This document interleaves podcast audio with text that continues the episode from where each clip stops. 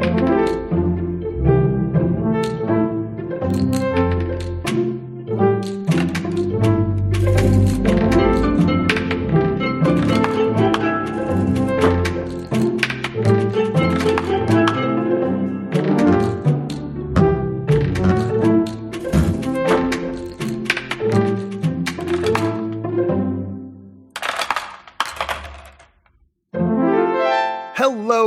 welcome to Game Brain, a board game podcast about our gaming group. I am one of your hosts, Matthew Robinson, and this week, for the first time ever, I am joined by Ben Mandelker, the opinionated gamer. First time ever because we have never done an episode just you and I together, Ben, and I'm so happy we are doing it today. Welcome to the pod. Thank you so much. I dressed up in a tuxedo for this occasion. It's very special. I'm in a full ball gown. Oh wow, this is Yeah. We're gonna we're gonna dance a waltz with teacups watching us. One of those dances where like our hands are barely touching and they're like up, like I don't know, some sort of like German dance thing I'm picturing in my head. I don't Clearly, know what this vision is. just a lot of chemistry It's on the dance floor. Yeah. How are you, Ben? How is uh how is your new year? How's your January?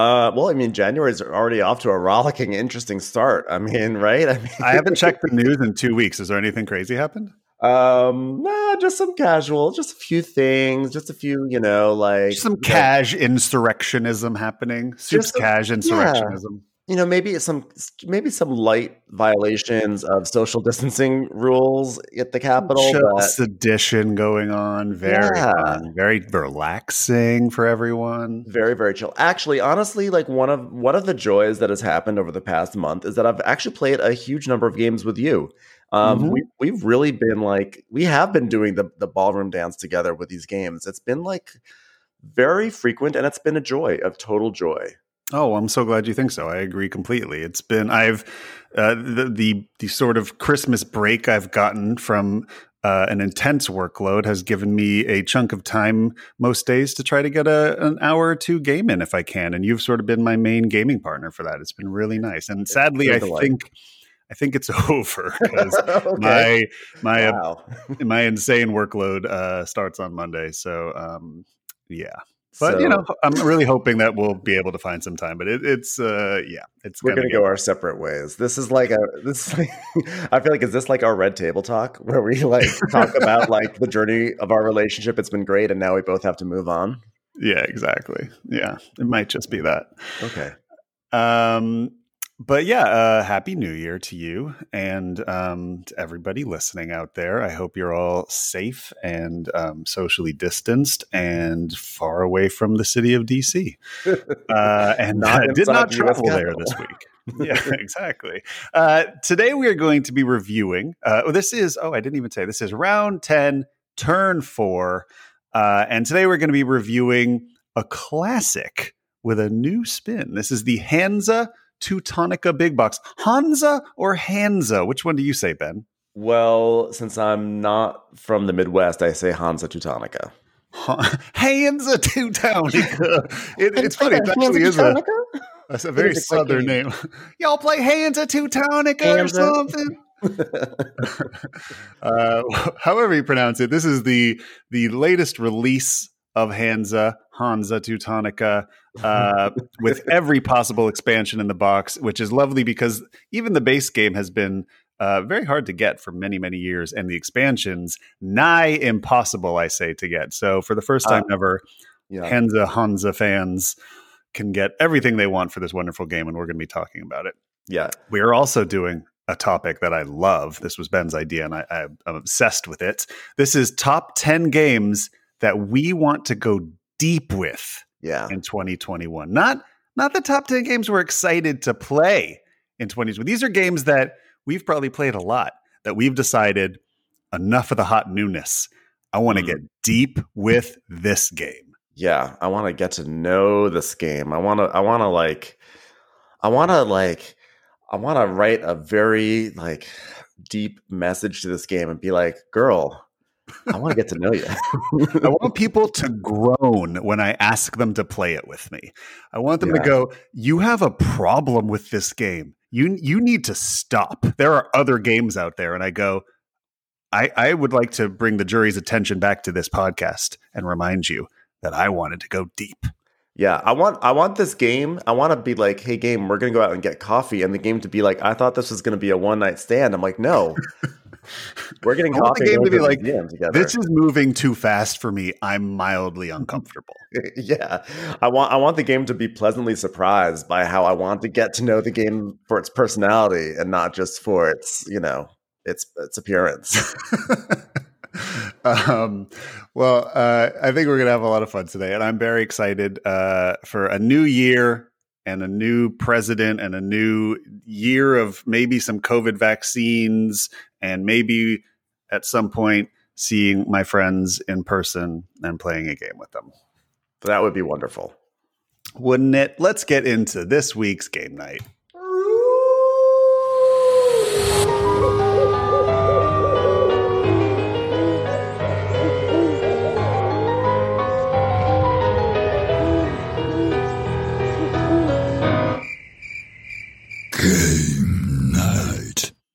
Ben, what games have we played together this week?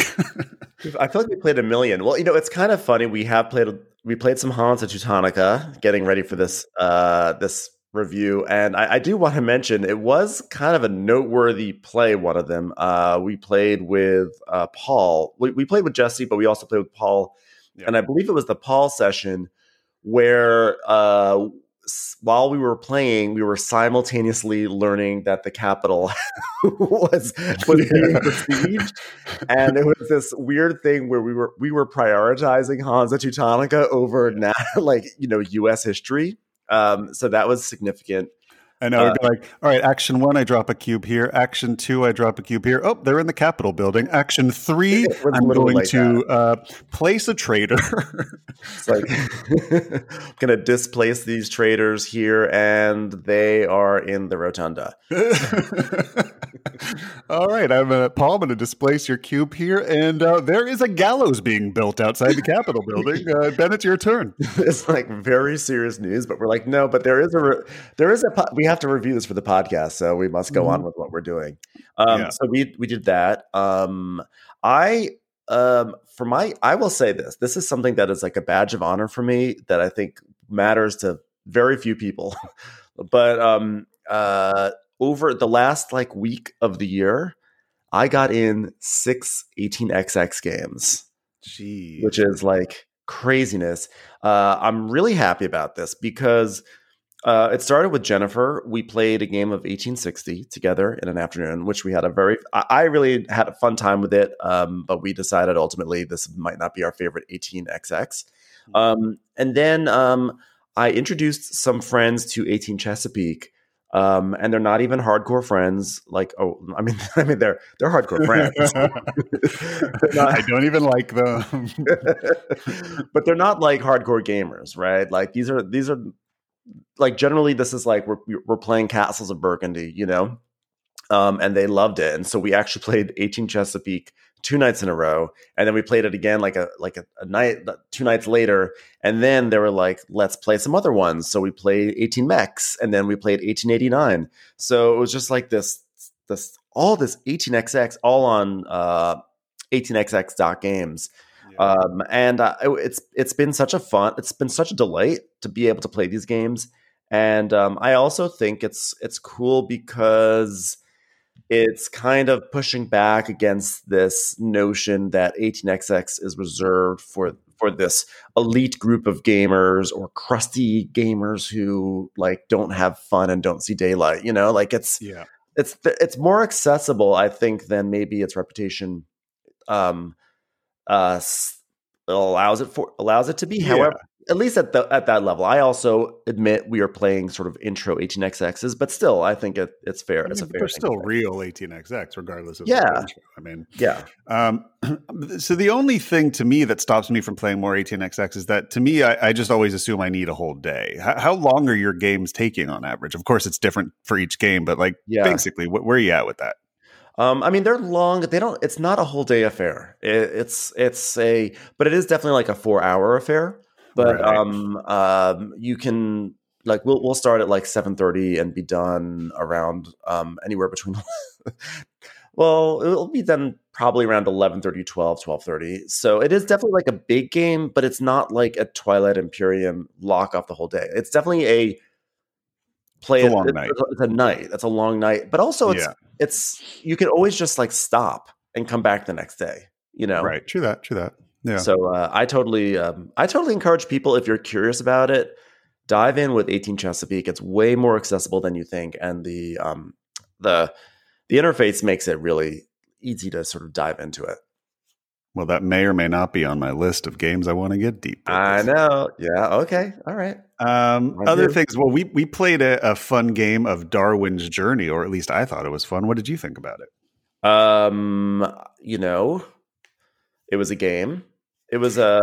It so this is the new the new big box game from Simone Luciani and Nestore Mangone, uh, art by Paolo Voto. These are, I mean, we all know who Simone Luciani is. This is this is the the uh, the Italian uh, group of designers. This is in a lot of ways the spiritual successor to Newton.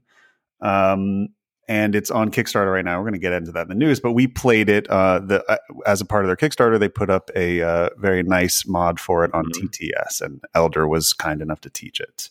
Yeah, I, I, I, I don't know. I was, uh, I, I'm not a fan of it. I, I, I was so excited when, when we, when I saw the board, I was like, this looks amazing. And when Elder taught us the rules, I was like, oh, so cool. Like there's this and that. And when we started playing the first round, I thought it was, I was like, oh, this is really cool. Look at all these decisions. Oh, this is really cool. And then the second round, I was like, yeah, this is, this is cool. And then the third round, I just started to be like, wait a second. I don't think I actually like this. and then um, it was more like um, it just felt like at a certain point I, I was so many mechanisms just put together, and yes, they all worked together, and there were interesting choices, but it wasn't. I, I ultimately I stopped caring. It was a really weird thing, and I wasn't like, "Oh my god, I'm having such a bad time." I was I, I was having a fine time, but I didn't care about literally anything I was doing. It was weird. do you think that could change with further plays, or do you feel like you're you're kind of locked in with your opinion on it? Um, I'm well theoretically, and you know anything could change with further plays, but um, it's I, I think it's gonna be a moment before I come back to it. Uh, I just it did not it just did not sing to me at all. It yeah, just it felt like every it's like okay, I gotta do this. Oh, that costs like three dollars. Oh, so I gotta do this, and that costs something, and it felt like everything was like a thing that you had to do, and it just sort of drove me nuts. Yeah, I get that. I'm I'm more into it than you are. I'm excited to try it again. It was a very long game with a long teach. It's it's a heavy game. Um, Really but. I, I I backed it. I'm excited. I'm glad we got a play in of it. Um, what else? Um, I've been doing a lot of digital gaming as well. The Terraforming Mars app has added Prelude in, as we Really? discussed in the news recently, and it is amazing. It's okay. Finally worth getting. I feel like it is night and day between the last build of that app, which was an absolute disaster and barely worked and like quit on you all the time. And games were playing online was nigh impossible. Uh, there is still not a fun little game you have to play in terms of like adding your friends and starting games. But once a game has started, Trey and I played a whole bunch of games that were really fun. And I mean, I would never play Terraforming Mars without Prelude. To me, it's that is the game, and I think it is an incredible game with Prelude. Um, so yeah, I highly recommend people do that. Oh, add and, me, uh, add me with that because uh, I have that app and I haven't played it in a while, and I I love Terraforming Mars. I Yeah, really so- love it. So Prelude's like a two dollar addition to it. Um, Okay. but yeah, please. I would. You, me, and Trey need to get some games. And I also think it's a really good game if we just jump on Discord and play live. It's not maybe the most suited for um, not asymmetrical. What's the word I'm looking for? Asynchronous play Mm-hmm. because you know, like drafting. It's just like it just takes a while. Yeah. You know, if people aren't checking their phone all the time or their iPad regularly, like you're just like, okay, I choose this card. Two hours later, wait, what was I doing? Like Yeah. that could be a little annoying in a draft. Um, but uh, but it, it's good with two player if like you know you're on your iPad all day, like Trey and I were last week. Um, you know, yeah, I think it's. Go ahead. Yeah, I was gonna say the the one thing with that app that sort of drove me nuts was actually that um, they kind of changed the iconography for the cards. So um, it's not a thing where like when you get a card, it looks just like it does in the board game. You kind of have to like relearn the the the apps icons, and I I thought that was kind of annoying. Not a not a barrier to entry. I wonder but, if they you know. changed that then because I, I didn't that I never noticed I'm that. To me, I thought they were exactly the same cards, but maybe I'm gonna I- look right now. I'm gonna look. Yeah. I'm gonna look, and I, I will confirm. Maybe I'm talking out of my butt as usual. Um, let's see. Paul and I played Doom Imperium. We got our first Doom Dune Imperium. We got our first play of that in. Uh, we are going to be reviewing that in a couple weeks. Okay. Um, and I've been playing Under Falling Skies, which is a new solo only game from CGE. That's basically campaign Space Invaders, the the puzzle. Um, and it's really enjoyable. It's really fun. It's uh, it's just straight up a puzzle that you have to solve with dice, worker dice worker placement, solo only Space Invaders. Um, but it's super cool. It's uh, okay. it's rare that you get a solo only game that has like not a legacy campaign because you can keep playing it, but a legacy in the sense of like you complete a chapter and and you the next chapter is like hidden and you, you have to open it and then like you see what you're up against and it's cool. It's totally replayable multiple times. But I don't know if you're a solo gamer out there, it's definitely look worth looking into. Okay. Yeah, that sounds cool. Anything else you play of note before we move into the news? Uh, yeah, I played some games. I played uh, Merv. Played Merv with Paul, which was which was fun. I'm like, um, uh, I like Merv. I like it. It's it is. I feel like it's. It, it, I enjoy that the decisions are really tough in it. Yeah. Um. Uh. But uh, I, there's something. It's one of those games that it's like I think it's fun when I play it. The decisions are tough, but then when I'm done playing it, it sort of like doesn't stick with me. Like it's sort of like out of sight, out of mind. You know. Yeah, I've played it probably four times now, and I, I put it on my sell pile. I think we'll review it at some point because it's it's worth talking about. But I, I want to, I may want to do a whole episode about fun. I know Dimitri sort of Mm. cornered that market, but I, I I don't know why it's not fun for me. It should be on paper. There's nothing about it that like I look at games that are fun, and then I look at that, and I'm having a very hard time deciding what is different. But I, I'm not. I I, think, I, yeah. yeah, I'm not having fun when I'm playing it. So I think I think there's like there some games have an X factor, and I think that's going to be a really interesting episode because um, it's something that I've been thinking about a lot. Like with all these T games that came out this year, I didn't find any of them to be fun, and I um, I just felt like they were mechanics. And I've always been someone who loves mechanics, and usually mechanics are tied with fun for me. But I'm starting to realize that there is an X factor about um a- about games, and uh, you know why is it that that certain games that can just be just loads of fun and they have very few mechanics and then some games can have all the interesting mechanics in the world like darwin's journey and they're not as fun it's almost as if it's survival of the fittest of the funnest right? Darwin's yeah. yeah, it's very weird. Like with movies or books or music, I feel like I can very easily tell why I like something or why I don't. But I don't have that same instant sort of discernibility when it comes to board games. I feel like of being like, I don't, I can't really quite tell you why I don't do or don't like this as much. Yeah it's uh, i i don't know if that x factor is something in the game is it something in the presentation because i actually think that presentation i used to think like who cares about presentation if the game's good the game's good but actually i think presentation uh is something that can engage us in ways Yeah. that, that can that can bring that X factor. I think actually Wingspan, not to turn this into the member segment or something, but like Wingspan is a great example of. Um, I think one of the reasons why Wingspan has that X factor is because it's lovely to look at those birds and to Yeah. look down and see your birds and to talk about the little fun facts on all those bird cards. Yeah, Um, yeah, absolutely. I don't know. All right, let's jump into the news. Good evening, Mr. and Mrs. North and South America, and all the ships and clippers at sea. Let's go to press. Fly. Ben, do you uh, you mess with Slay the Spire? You know, I was just thinking about messing with Slay the Spire because I don't actually know anything about it, but um, I uh, I'm just finishing up my Hollow Knight experience, and I might be, might be time to move on to a new video game. Well, those are two of the best indies ever made, uh, and I think you should do that. So, Slay the Spire, the hit, massive hit phenomenon of uh, deck building uh, roguelike video games designed by, I shall say, two ex, I don't know if I can say professional, but big time Netrunner players. Uh, maybe were they Netrunner designers? I don't know. They were big in the Netrunner world, and then they made Slay the Spire.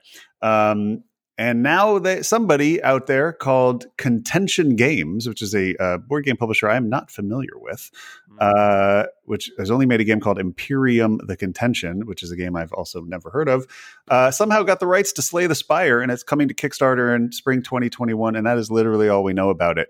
I I hope it is nothing like Slay the Spire, the video game, because I don't need a board game of Slay the Spire, the video game, because it's it's a card game. There's nothing that I can think of that a board game would do better that just mirrors the experience of Slay the Spire. So mm, I I would really like them to find uh, something new to explore, and I would imagine they would. If they're just going to try to turn the video game into a board game, I, why would I just play the video game? It's going to be much faster and better, and well, but maybe there's a maybe the human component is actually what makes it different. Maybe playing against a, a human that's like right there with you. There's just yeah. You, you, Funny, that, I just there, I, that's another X factor there. I like just assumed this would be a co-op, but you're right. Maybe it's not. Yeah, that could be interesting. Well, I mean, I don't know. I, I know nothing about Slay the Spire, so I, I I'm just like I'm just assuming that if you're sitting with a human being at a table, yeah.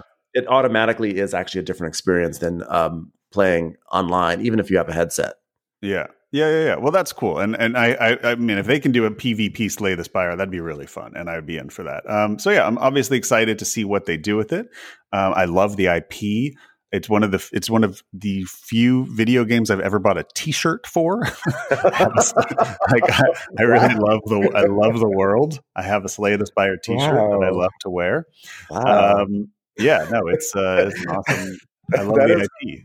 That is my new favorite like what's the right word? Is rubric or whatever? That's the my new favorite like tier of of loving a game it's like yeah. i got the t-shirt. I got the t-shirt. like that's the new I, I will i'm not ashamed to wear the t-shirt while i play the game. It's okay. I got a twin peaks t-shirt when they did the reboot on showtime. What can i say? Well, that's yeah that's nice uh, next up in news, um, this is so funny because I literally bought a copy of this uh, two weeks ago. Uh, they have announced a new edition of Glass Road coming in June or July of 2021. Uh, this is a little confusing because uh, Capstone Games is now the U.S. publisher of Glass Road, and their edition is going to be coming out in like April or something, I think. And now Feuerland Spiel uh, is publishing sort of a new edition, which I think is going is just going to be sort of almost like the Hansa big box. It's just it's just Glass Road with all the promos. There's never been mm-hmm. expansion for Glass Road with all the impossible to get promos that were released over the years, um, and uh, some new stuff for use in the uh, solo version of the game. Um, so I'm not sure how that's going to differ from Capstone's version as well. It's a little confusing. Um, yeah, but uh, but either way, I just always think it's funny when I buy a copy on eBay for an inflated price, and then like a week later they announce the new edition. Yeah, that's fun how that works out. You know, yeah. um, you actually introduced me to Glass Road. Uh, um, uh, yeah, a few weeks ago. Well, actually, another thing that happened over this Christmas break, in addition to playing all these 18xx games, um, I played a lot of Uwe Rosenberg games with you, like a lot. I think that's my fault. That is my fault, and we're going to definitely get deep into that in our uh, our guest segment today because I have I have a, a Uwe uh, problem these days. It was fun, but at a certain point, I was like, I need to not play a Uwe Rosenberg game. yeah, I, I was like, you. I was like, it wasn't. It just wasn't even a breaking. It was just like there are other games I just want to like just like sort of like layer into this mix for, just for like one day. But um, but that being said, I was thinking that there should totally be like in like a a semi regular segment where we like chime in about Uwe Rosenberg, and you can call Ooh. it Uwe ought to know, right? ought to know. Yeah. Um, segment really just to have a pun, just to have a pun on the show. That's it. That uh, some podcasts are worth having just for the pun, just for the pun. A Uwe ought to know segment. um, yeah, I taught you both Glass Road and Nusfjord, which are his and sort of knife fight. And, and, right, yes, but but but Glass Road and Nusfjord are very similar. They're both his like hour long knife fight in a phone booth games. Which of those two did you prefer? Um, Nusfjord, I liked more. I really liked Nusfjord a lot. I would yeah, like to play too. it again. Um, but it's uh, funny because it was like it was literally like like it was like Nusfjord one day, Glass Road, Ora et Labora. Um, so it was just like um, uh, there's a lot of Hallertau mixed in there too. And then there was a lot of Hallertau, and uh, but I'm gonna get you back because I'm gonna force you to play Fields of Arle. Oh, and I, I- want to get all I want. Lowlands. Lowlands is not a Yes. Uwe Rosenberg game, but it's Uwe Rosenberg approved. Like he's he was like a consultant on it, Oh, I love it. and it's super cool. Uh, it's like Uwe Rosenberg, but with um, you know, the threat of like mass sheep death. So Oh, Yeah. amazing. As opposed to mass sheep slaughter, which is something no, this that is- this is- a lot. Yeah, yeah. No, this is not sh- this is not sheep slaughter. This is like you were too lazy to build a dike and you let all your sheep get flooded away in the ocean. Oh, amazing. Okay. Yeah. I'm into that. Yeah. I'm into that.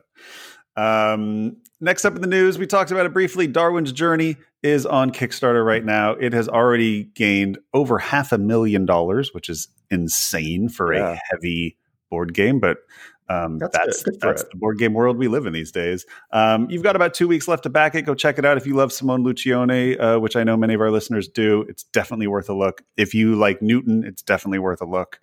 Um, it's uh, 45 euro for the base, and then there's a fancy collectors for 70. Um, definitely go check that out. You got two weeks to make your decision, and the mod is on TTS, and the rules are complete. Um, next up uh, is a uh, a solo game. I've I've always sort of liked uh, uh, Dan Verssen games. Is it? I think it's Dan Verssen, right? DVG games. They make uh, pretty heavy war games. Um, they had a game called Phantom Leader that I played a few years ago, which is basically like a jet fighter simulation running mission solo game. Um, but I'm always interested when they come out with a new one. They have one called T34 coming out uh, on Kickstarter. I think it's maybe their first or second Kickstarter, summer 2021. T34 Leader, World War II, ground combat, solitaire strategy game, yada, yada, yada. But if you like very heavy solo war games, um, they're sort of the cream of the crop, in my opinion. Um, we spoke about Wingspan earlier. You said that the mise en scène of Wingspan was one of the uh, leading factors to its enjoyment. Well, Yes. people agree with you. Um, there is a book coming out called Celebrating Birds, an interactive field guide. And Great it title. is it is a book featuring art from Wingspan. This is not art taken from a book and put into Wingspan. This is art taken from a board game and put into a book. I think that's great. This is this is and it's not just a collection of art from the board game. This is a book about birds. This is a book about learning about birds. It's an interactive field guide. You take it out with you into the field, as they say, out into the the. I don't know what I- I've heard rumors of it, but some, I guess there's stuff outside of your house still uh, and there might I guess there's like birds out there or something, and you could have this book and look at it. And now all that lovely art from the cards uh, will be used to help you find these birds in this quote unquote outside world that people are talking about. That's super cool. You know what? Because I definitely found myself more interested in birds after playing Wingspan. You know, and I think I think that's like a great. I think that's a great aspect of a, of a game where you become more interested in things based off of playing the game. And I'm I'm actually surprised on, about how much random ancillary tidbits I've picked up from Oh, yeah. Like Oh, all yeah. over the place. It comes in such strange places. You know, like even Hansa Teutonica, like that that now I know that there was some strange Han, Hanseatic League. you know, like I never knew that. and now, like, Yeah. yeah, and, it, and, it, and it just like will pop up in the most random time, and I'm like, I learned Yeah. that from a board game. So I think this is Oh, a great, great like extension of that. That's one of my favorite things, especially with historical based games, is then wanting to learn more about that era and reading a book on it. I've done that with so many board games. Um, this will be available wherever books are sold April sixth, 2021. You don't have to kickstart it. You don't have to wait five years. April 6th in your Barnes and Noble or wherever the heck you buy books anymore. God knows where anybody buys a book. Uh, but yeah, celebrating birds, an interactive guide. I bet a lot of birders. Is that what they're called? Birders? Birders, yeah. Yeah, a lot of birders have been created. It's fun to say birders. A lot of Birders. birders. have- it sounds very aggressive. A lot Birders. of birders have been created from Wingspan, um, and and and the and the activity they partake in is called birding. Birding It's very fun. Yeah, not to be confused with Bird Box, which is or burning. apocalyptic movie. Yeah, or Uh, burners. burners, where people do go to Burning Man. Right, that's true. Don't confuse. There could be a Venn hate that. diagram of those, though. You know, They hate when you confuse. They get very upset. uh, next on Kickstarter is this is an interesting one. Uh, Travis D. Hill, a, uh, a a man more known for uh, TTRPG design, uh, has made a foray into board games. If he's made other board games I don't know about, I apologize. Uh, and uh, this is a part of the uh, the hundred copy challenge, or uh, it's some sort of thing happening on Kickstarter where people are making a game and only having to make 100 copies of that game. Um, the game is called Card Rails. It's a 54 card cube rails game. So we're talking 18xx adjacent, cube rails adjacent, but the only components are wooden cubes and uh, a deck of 54 cards. Uh, and the deck of 54 cards look a lot like a 18xx board when they're laid out. Um, Travis made 100 copies available. They sold out, of course, in minutes. Um, so if you didn't get one of those, you'll never get one again. He said that's it. And it's not a ploy for uh, FOMO creation. This is uh, literally, he says I, he's getting his master's degree um, and does not have time to do more. And this is all he wants. And this is this is the challenge. There's it's a part of the hundred copy challenge or something happening, and that's just what it is. So don't don't feel sad that you didn't get one. Feel happy that he made a hundred.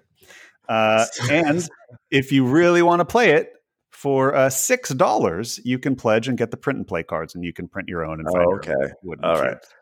All right, I was wondering whether okay, because I was wondering, I was like, "Here's a piece of news: there was a game that was made, and you can't get it, and you never will." Yeah, moving on. yeah, and he's he's he's he's making hundred copies for twenty bucks, but for six bucks, you can get your own. You can make your own copy. Okay, and, you know, all right. Pretty. There's there's lots of places that will print a deck of cards for you, and pretty easy to get some cubes. So I don't think there's a huge difference. That sounds cool. Um, but yeah, you know, cool thing. Um, looks interesting. Maybe worth checking out and uh, making your own copy because the hundred are gone. Um, bada bing, bada boom. Next up is uh, okay. This is a game that I love. Have you played Taverns of Tiefenthal? I have, um, but you know what? Though, I, believe it or not, I've actually only played in its most basic form. I Ugh, haven't. that's a added- bad, I don't like that game. Oh no, I thought it was not it. delightful. I thought it was delightful, and my friends and I, I played with a, with a friend. And we're like, okay, um, we'll we'll play it with all the mods added. And it was like a last minute thing where we were like, what should we play? And we saw it on Tabletopia, and so I read through the rules quickly, and I just didn't have the patience to read through all Yeah. the rules for the mods. Oh, Uh, no, no, I thought it was I love it with fun, even with basic. all the mods. I, it- it's okay. It's okay. But once you play with all the modules, you'd be like, I never want to play the other game again. I love it. I adore it. We have we're putting it on our list of games to play on uh, Tabletopia as soon as possible because it's a lovely, lovely. It's my favorite deck builder. I would say. Um, but anyway, the first expansion ever is coming for it. Uh, it's called uh, Zimmer frei, and I don't know what that means in German, but someone will tell us, I'm sure. Mm. Um, due out in May 2021. I don't even care what it's about. I'm buying it immediately.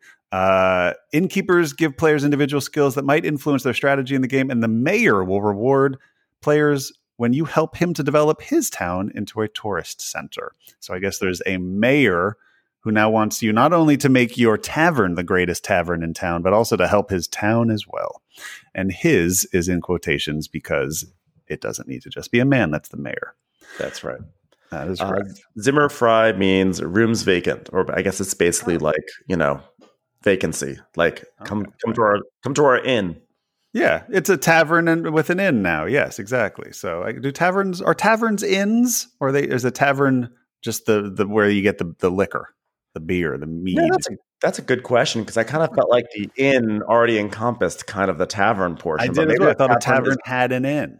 Yeah, yeah, I don't know. I think we'll. I think there's like a spectrum of tavern. This is a good wavelength question: tavern or inn. tavern or inn, and we're we're right in the middle here. Mine's down the middle. What the heck is it? yeah, which is uh, Uh, ironic. It's Wolfgang Warsch's game also. Yes. Uh, God bless him. Um, and a last bit of news. This is some personal news here, uh, personal to our podcast here. Jennifer Schlickbernd, the game pioneer, the pioneer herself, has become a member of the International Gamers Awards. What is the International Gamer Awards, you ask? The International Gamers Awards were founded in 1999 for the express purpose of recognizing outstanding games, their designers, and the companies which publish them. The awards have gained widespread acclaim and have helped bring these outstanding games to the public's attention. More information can be found at internationalgamerawards.net. But this is a very prestigious group of, uh, you know, tabletop professionals or um, experts, as Jennifer definitely is. And I'm so glad that she was voted in uh, and nominated to be a member of this. And the, they gave the uh, the best strategy game this year went to Barrage. So they've got some good taste over there. Congratulations. Yeah, Jennifer is so connected in board games. It's crazy. Like if you were to say, "Oh, I really like chess," you'd be like, "Oh yeah, I know the guy who made chess." she, she knows everyone. yeah, she'd be like, I met him at Essen. Yeah, we oh, yeah, he's great. He's lovely. she probably she probably would have designed a mod for it at some point, an expansion. That's very exciting for her. Very, very exciting. Um, absolutely, congratulations, and uh, I'm so glad she's on there, and they're lucky to have her. Uh, let's move on to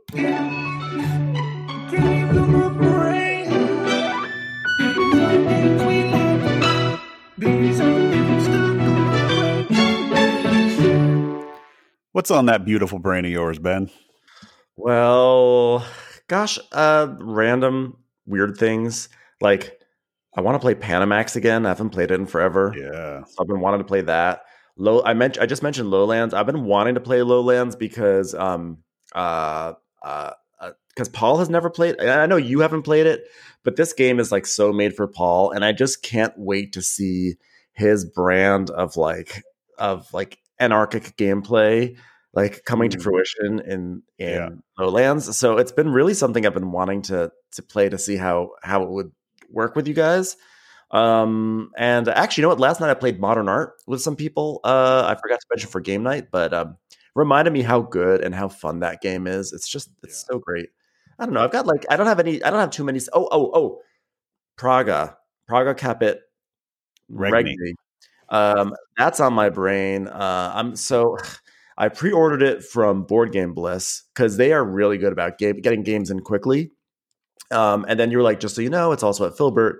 And I was like, yeah, I could get it at Philibert, but I was lazy and I didn't get it at Philibert. So then I was like, it's okay. It's going to come. It's not like I'm going anywhere.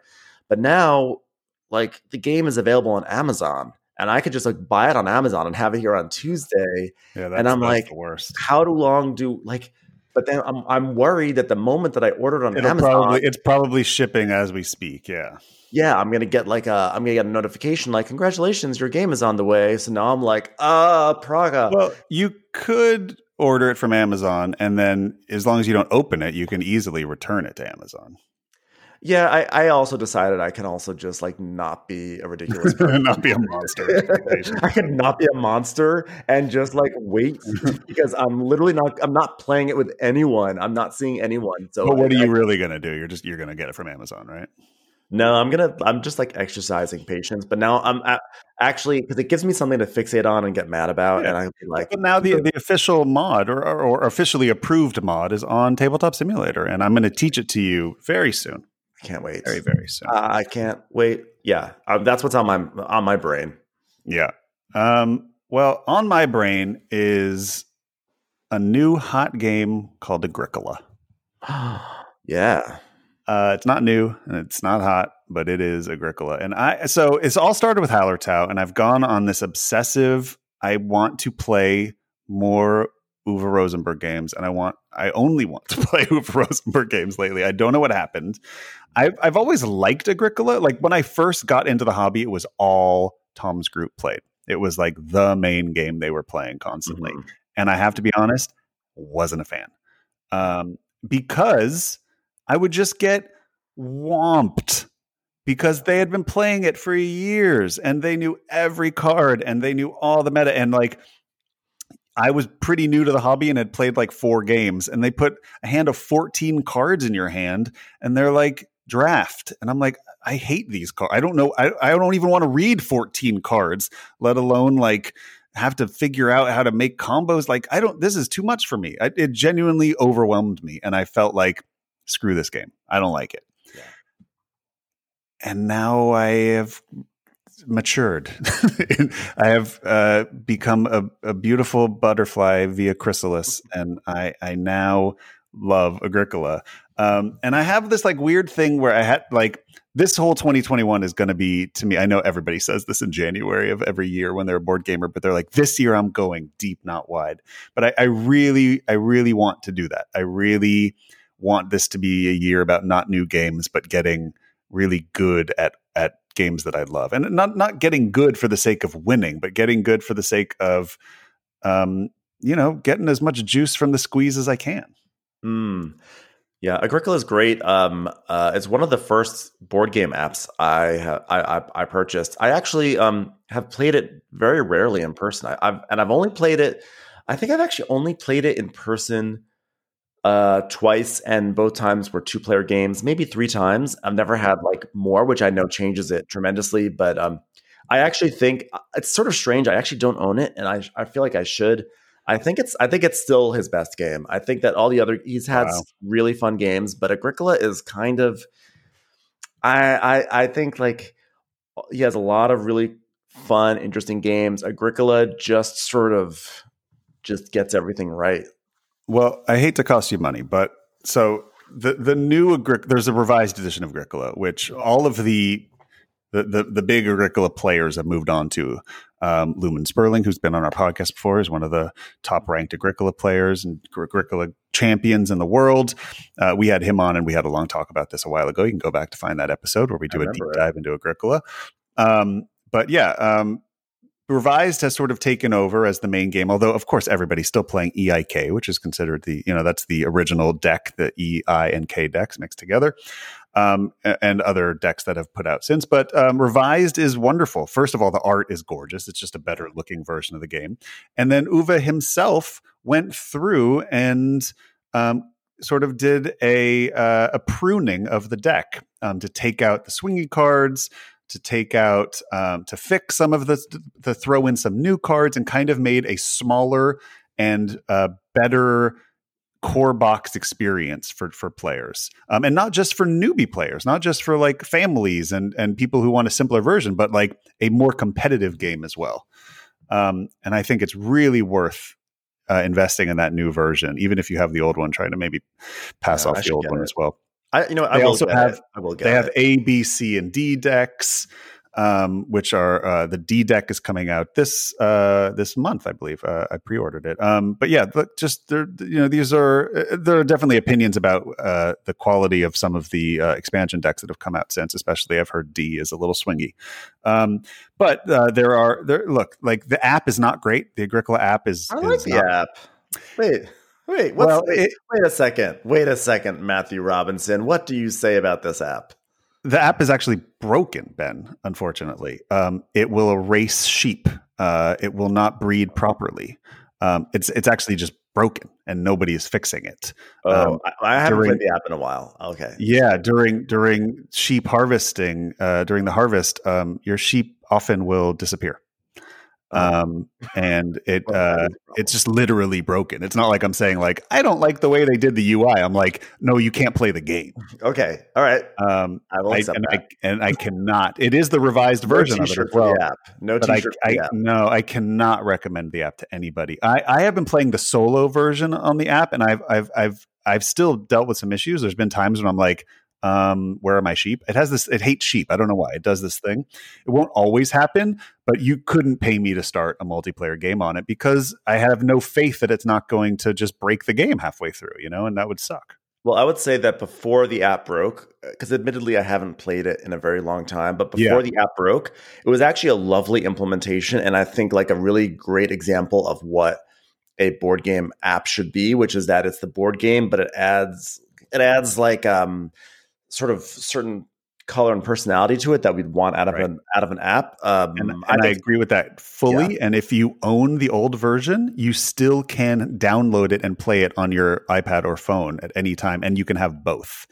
So once they did the revised version, now if you go to buy it, you can only get the revised version, and it's broken. Mm, If okay. you had bought the old one and and were upgraded to the revised or rebought the revised, you can have both on your on your iPad now. Unfortunately, like the better version is not the the one that I want to be getting really good at. I want to be getting really good at the revised.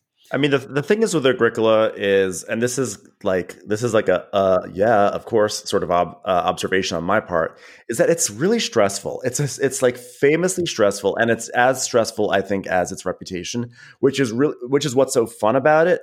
But I feel like for me, I sort of have to kind of summon up a kind of energy to dive into it because it's like it's a it's a stress that starts immediately and never relents and actually builds. And that is its in some ways its greatest aspect but also the thing that keeps me away from it. It's probably why i never bought the game. So here, here's something that I'm considering, and I'm actually I'm asking game brainers out there for their input on this. Would anybody be interesting in me doing a series on this podcast, potentially as in a little solo mode every once in a while, where I track my journey to becoming a competitive Agricola player? oh yeah do it From total noob to look, I'm not saying I'm going to try to beat Lumen Sperling or become a champion. I'm just saying I'd like my goal is to become a proficient Agricola player, a strong Agricola player. Yeah why not And I think that I think it, it could it might take a couple years. It might take a year. Who knows? But if I, I think if I really dedicate, and this is a person who has two children under three who has no time, and why am I even thinking about this as a possibility? Regardless, I feel like it's a goal. I, I as, as a gamer, you know, I, I have I've set goals for myself. I wanted to DM my own D and D campaign. Did that. I feel like this is a goal for myself. I want to become a great Agricola player. Do it what why right. why not Let me know if people think this is interesting. I'm going to start an Agricola thread or an Agricola uh, channel on the uh, on our Discord. Um, you can always find an invite to our Discord on our Twitter uh, bio. If you go to GameBrain underscore Pod at Twitter, you will find a link that will be an invite to our uh, Discord. Um, but yeah, join it there. I'm I'm looking for players. We'll be, we will not be playing on the app. We will be playing on Play agricola.com or playagricola.com which is um, not a beautiful site, but a good site that works very well uh, at playing multiplayer Agricola right in your browser. wow i think it's available also on uh boîte à jeux i'm not It sure is, how that- yes, but um, not the revised edition, unfortunately. Oh, okay. It's just Got it. EIK. And they, uh, um, playagricola.com has everything, all the revised edition and the EIK and all the expansion decks and everything. You can do whatever you want there. Um, but let me know if anybody wants to enter this journey with me or give, give me a sparring. I need a sparring partner. I need someone who's down to go on this journey with me. So if anybody's out there, let me know.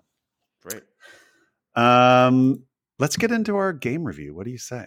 i'm so ready Today we are reviewing Hansa Teutonica Big Box, which came out in 2020, but the original Hansa Teutonica came out 11 years ago in 2009. The designer of this game is Andreas Steding, who also has uh, some other pretty big, exciting hits uh, under his name, such as Gugong and uh, Firenze. Uh, and uh, those are for sort of his- dynasty Yep, that's true. Stu for Dynasty. Um, but yeah, definitely. Um, uh, Hansa would, I, I think, would be his uh, his sort of uh, his big hit, um, and uh, a beloved uh, a beloved Euro by many. Um, the artist is Dennis Lohausen, maybe the most iconic artist in all of board games to me. Um, you've seen his art on every Uwe game, on Terra Mystica, on Voyages Marco Polo, Gaia Project. I mean, he is he is the Simone Luciani of of board game artists.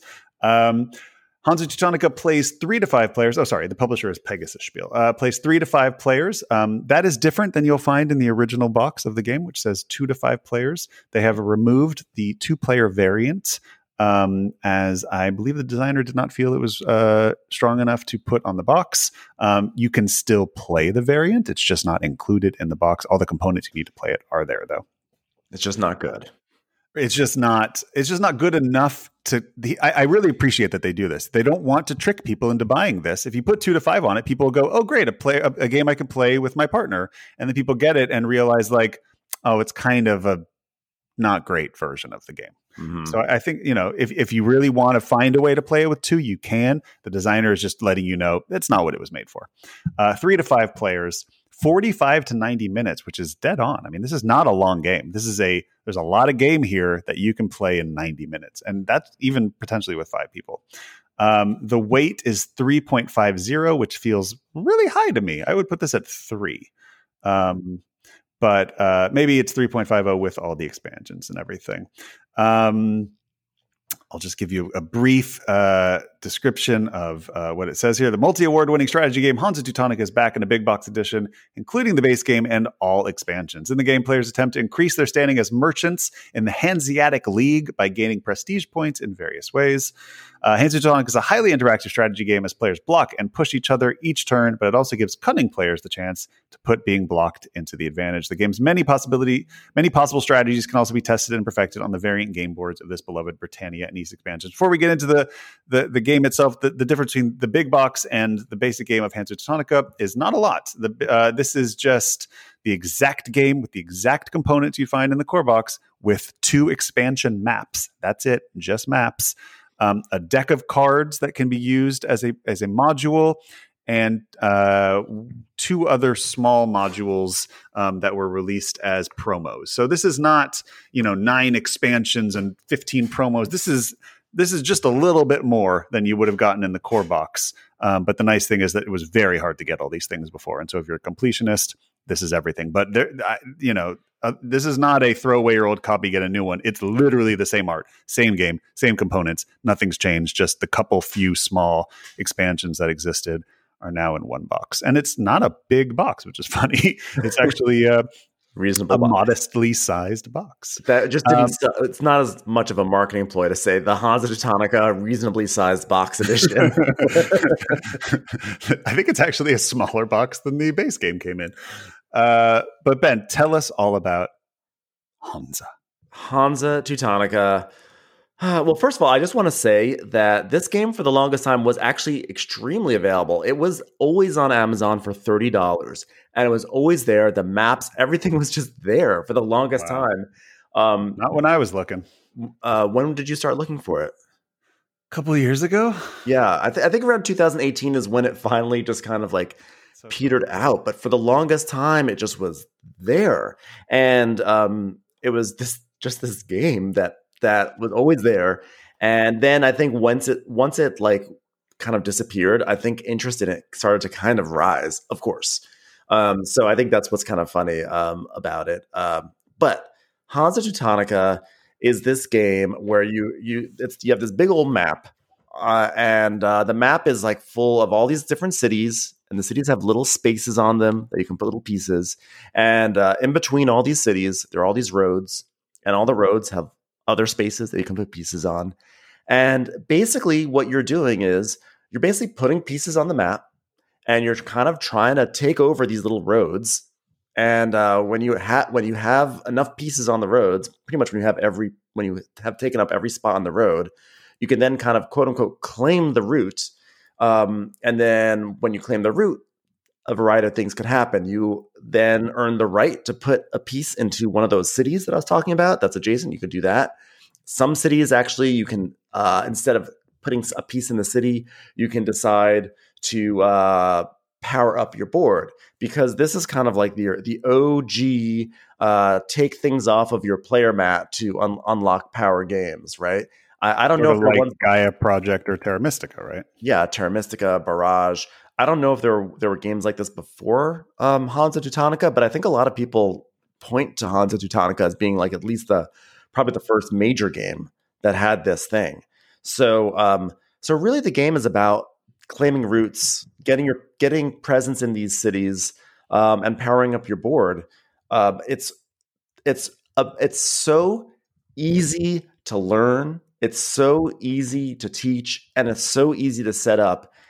Uh, and yet the strategy, it really has so, so many layers. Um, this is a game that in the past I've always said this is a um, like a like a log cabin game or something where if you were going off to a cabin, you know, for the weekend with friends, like you bring this game. This is the sort of game if you were only bring one game, you could bring this game and probably play it all weekend long and uh, it would be it and you would have a great time. You know, it's a it's just a remarkable game. Ben, is this an abstract? Um, it could be an abstract. Uh, it, it has abstract qualities. One of the things that has one of the Hansa Teutonica is famous for just having like the driest box art of it of all time, which is now different because we have the the big box. Um, there's just this board that's just like you just look at it and you just see roads You see roads, you see cities. It's it, it's about as dry as can be. That it really borders on abstract. I don't think it's an abstract though. I don't because I think this is, um, well, I mean, all games are abstract at its core, at their core, right?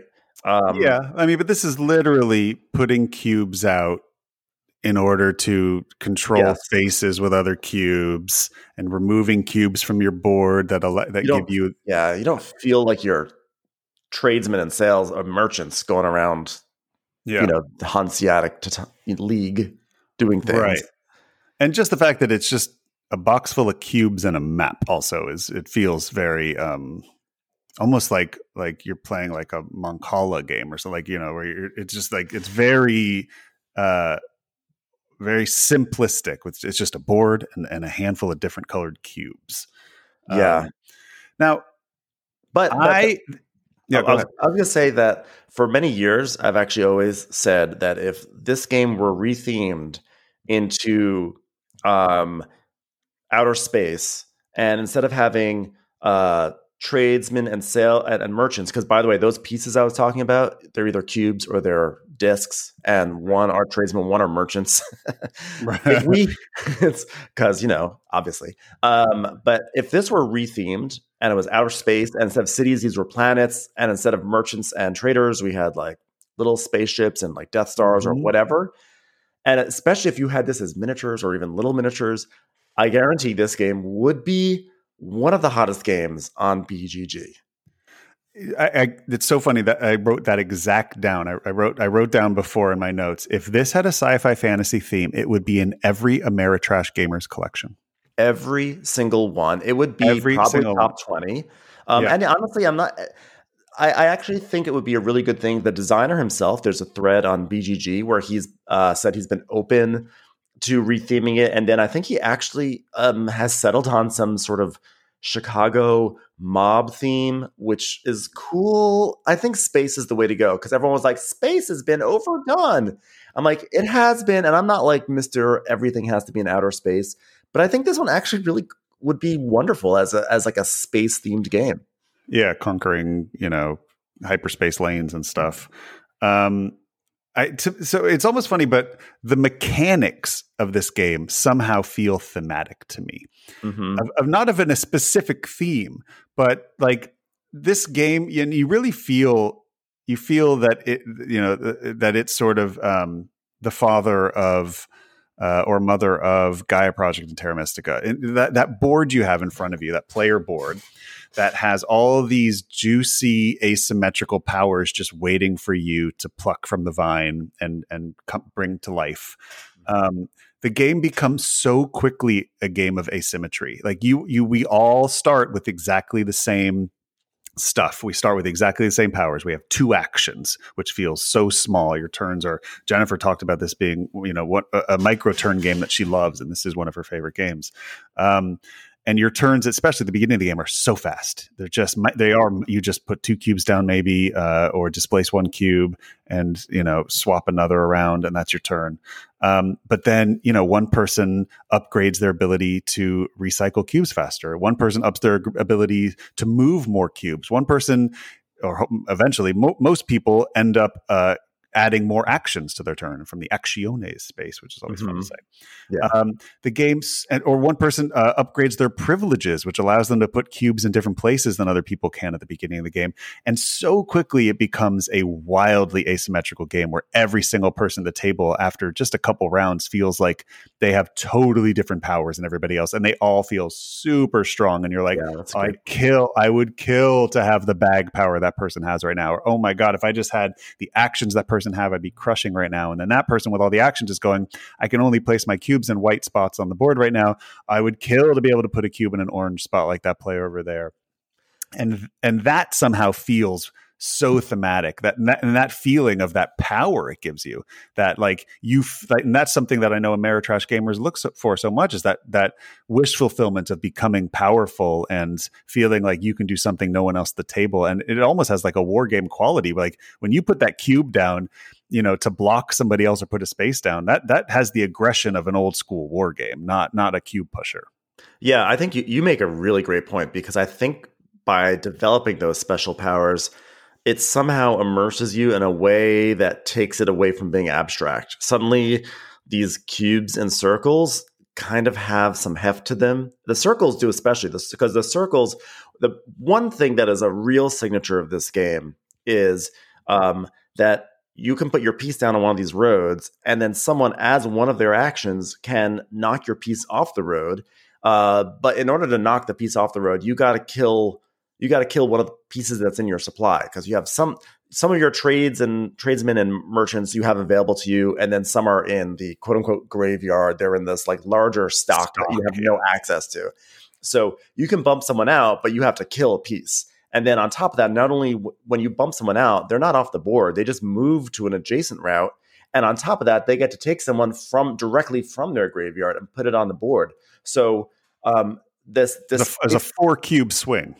Yeah, and and when you displace a merchant, which are the discs, you actually have to kill two of your pieces, and then they get two pieces. So the merchants, when they come out, it's like, oh, the merchant, you know, um, uh, and uh, and they, I feel like they gain a personality in a way that these pieces gain personalities in ways that maybe other abstracts don't.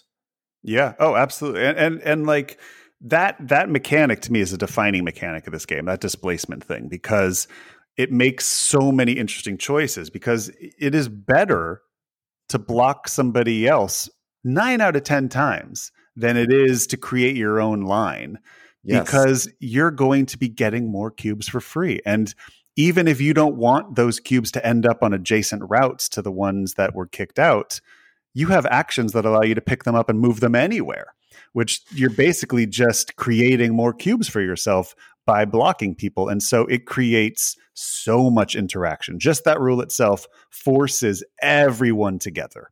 You, yes. there is the, nobody does well if everybody just sort of plays their own solitaire game, as we learned in one of our games. uh, like you, you cannot win this game, and you cannot stop the winner of this game unless yeah. you are constantly getting in each other's ways, which really gives it a war game feel at a certain point. But you know what's great about it is that um, I actually, generally speaking, I don't like area, area control. I hate a game where really like what I'm doing is is a bunch of actions to get a bunch of cubes in a region, and then someone comes along and just like kicks them off. Like like they kick, get kicked off or moved away, and then I got to do it all over again.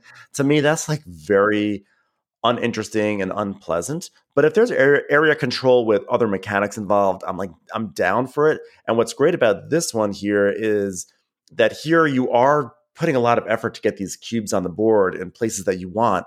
But when someone kicks you off of a route, you it's like it's a positive experience, right? Because you are gaining something from it um, that's actually more valuable. Often pr- and ninety percent of the time, you put that cube there so that would happen. Yes. That so when someone goal exactly, it was your goal. So when someone kicks you out, your goal has been fulfilled, and um, that's like a really fun thing. And um, and then there's also a lot because of that mechanic there's a huge element of this game where you are getting into people's heads. You're like where are they going? What do they want to do? Uh, i want i need to because sometimes they haven't even put anything in a route yet but you got to say they're probably going to go for that route on the next turn. So let me put my piece here just because i think that's where they're going to go you know oh yeah and where people's cubes at on the board are never where they want them to be. They're they're there to to confuse you. Like what they have one cube up here, one cube down there, one cube up here, and one cube over here, but they have the ability to move four cubes into one space. So on their next action, they're going to pick up all those cubes and drop them into one place. Where are they going? You know, where yeah. where where in that then that's such a fun game because I mean, if you if you call your shot and you put 3 cubes in one lane, you're guaranteeing someone's going to put their fourth cube there, you know, to, yeah. in order to block you. Like you're there's no chance they won't because they'd be silly not to. You're giving them free cubes. So you yeah. can never do that. But you're also giving uh, up the uh-huh. option. What if somebody else decides to put three cubes there on their turn? You're, you're going to displace three of them if you really need to go there?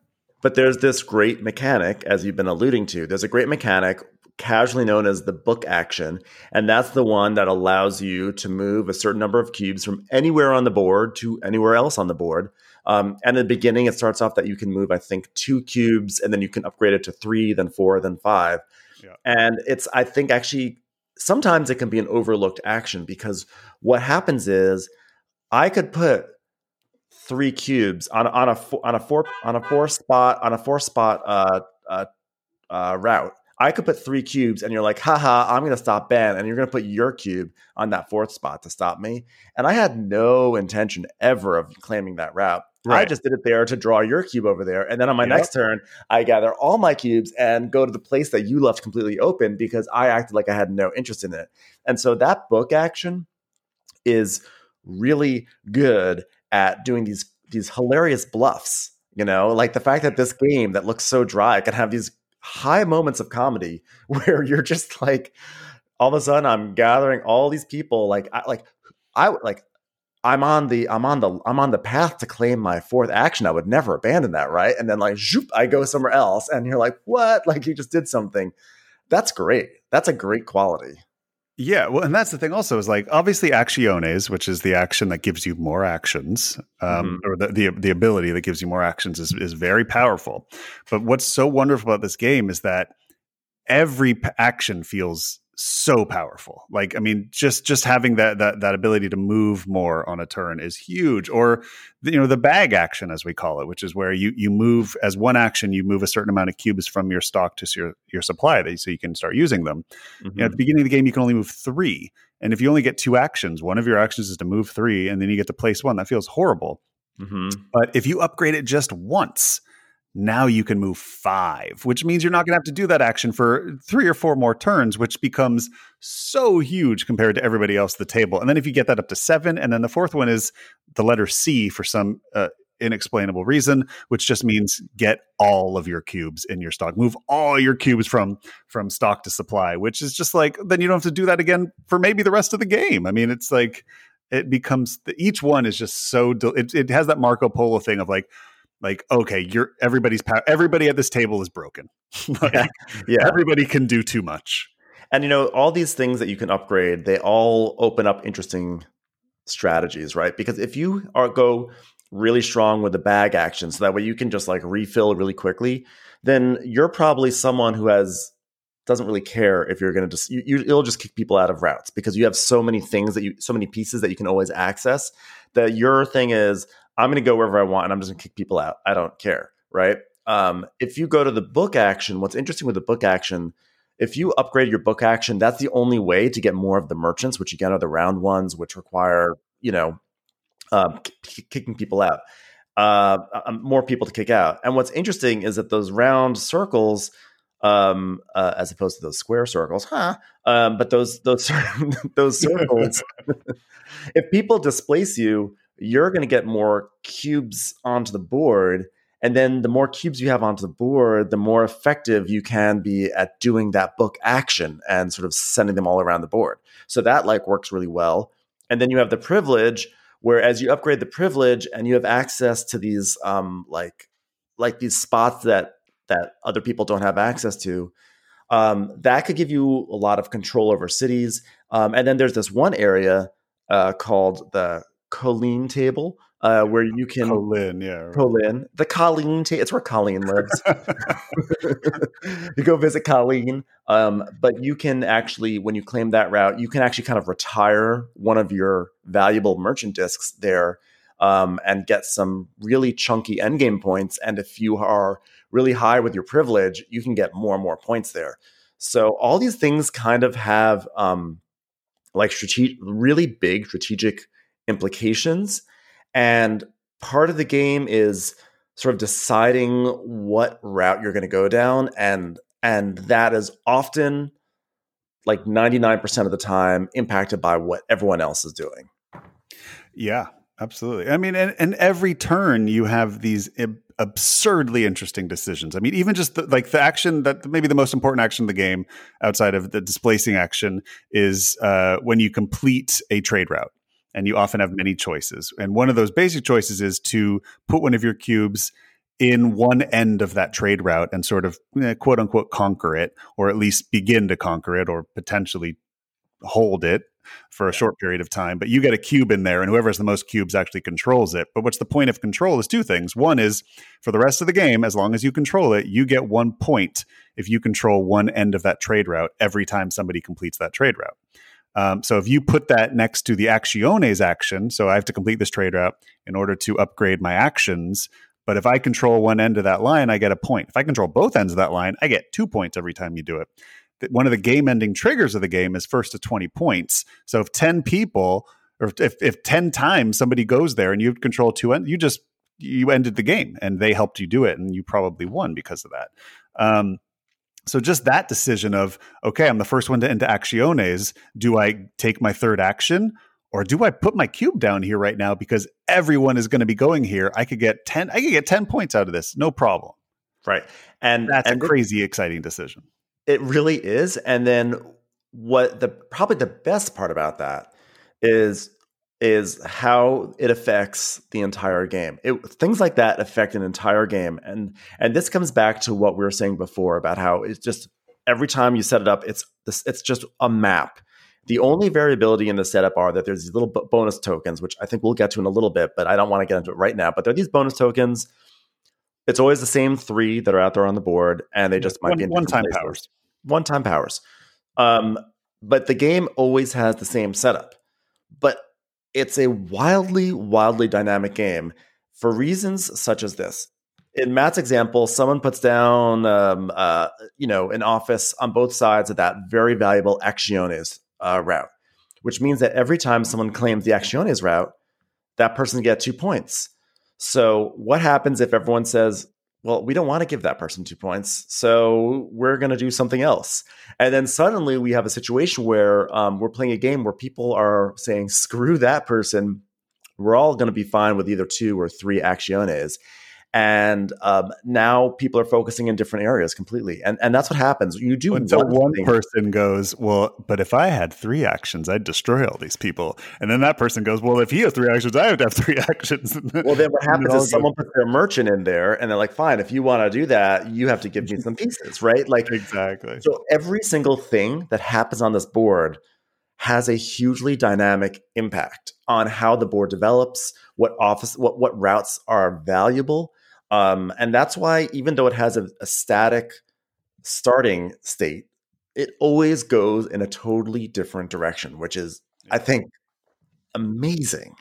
Well, and it does that thing also that like Marco Polo does that like if somebody dominates with a strategy, then that affects the meta. So you may have one game where somebody just goes big in privilege and is just like dominating the board, and then everybody goes like, "Well, man, that's that's how we win." And so people try that the next game, and then it just keeps evolving the meta. And so I think this is such a and the fact that it plays in 90 minutes like you, you could easily play this twice in a night and i think often you would because it's just it's it's quite addictive it has that like one more turn kind of thing yeah and I, I, this is also a game where you really have to f- like zig where people are zagging and I, I think that's like it's really key because in the beginning uh, there's almost always a rush for the act excuse me the accione spot because you know, everyone wants to get to that third action. It's really important to get that third action. There are people on BGG who say you can win with just having two actiones. And I totally, totally believe that. But I think you have to be playing like a really like high level game, really like full facility of like really seeing the matrix. Um, yeah. I think you at least have to have three. I don't. You you can get away with just three and not four, and you, you can you honestly don't even need five. But um, if you because because the thing is this you'd think oh five actions is so valuable because five is the top um, but while you're upgrading to five everyone's doing a lot of other important things they're probably laying the groundwork with for some really big end game points so uh, but the point is that um, if everyone is rushing to the actiones and that that, that is getting clogged up yeah like you have to say to yourself where else can I can I go? Because you can start building something else entirely, and then You'll get a when, bonus token that gives you four more actions. Yeah, everyone's build doing your bag, build your bag, or or uh, yeah. The other thing is if you or go to the book action because a lot of times I find that people go to actiones first, and then bag is is often the all the other hot commodity. And right. um, I think the privilege privilege is good too, but I think the book action is yeah. really great well, and, because that that's the being able to plop that merchant down is just going to like spawn so many new cubes for you. Right. And then and then the thing is this, once you have a bunch of merchants, then there's a whole other set of decisions that open up opens up because one thing we haven't really talked about is endgame scoring. And um uh you know, we talked about if you can go visit Colleen and you can retire a merchant there to get some big points. Um, but there's another. There there are two other. Well, there's there are a few others, but there's two other things I want to talk about right here. Uh, end game conditions, which is you'll get two points for every city that you can you can control, and you'll Right, also means most cubes or ties broken by farthest to the right, which means last in. Uh, yes. And then the other thing is um, you look at your largest network of cities, whether you control them or not, and you look at the number of pieces you have in those cities. So, you know, across three cities, you maybe you have like five pieces because you filled up a bunch of offices. Um, and you're going to get, um, you're going to take that number of, of pieces and you're going to multiply it by what's called your, I guess, your key value. Because there's another track on your board that's keys. Right. That has no in-game purpose. Helps you it, every time you upgrade it. You're not helping yourself at all in the game, but you could be potentially winning the entire game at the end because your multiplier is going up so high. Yeah, because the key track, if I if memory serves me correctly, everyone starts with one, and then um and then the next level is two, then two, then I think it goes three, maybe three, four, five, or three, three, four. But the point is this: if you have a network with five pieces in it, and you unlock your key net, key value up to three, you're getting five times three, and you're getting fifteen points.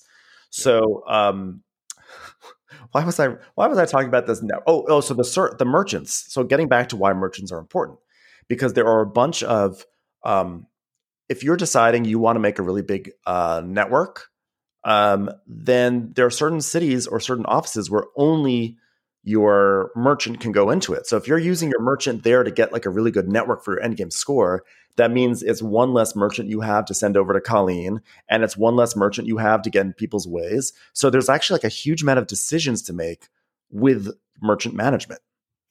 Yep. And if that weren't enough, your longest route is super important at the end of the game. But in the game, there's an east west connection, uh, depending on the map, between two cities. And the first person to create a contiguous line uh, between those two cities will get some in game points. Uh, which could be quite a lot, and that's one of the end game triggers. Is the first person to hit twenty points, the game instantly ends at the end of their action. You don't finish a round and all this Euro stuff. It's just nope, done, game end, score it up. Uh, so often the first to 20 can be quite important unless somebody has been, uh, as we just said, going heavy on those keys.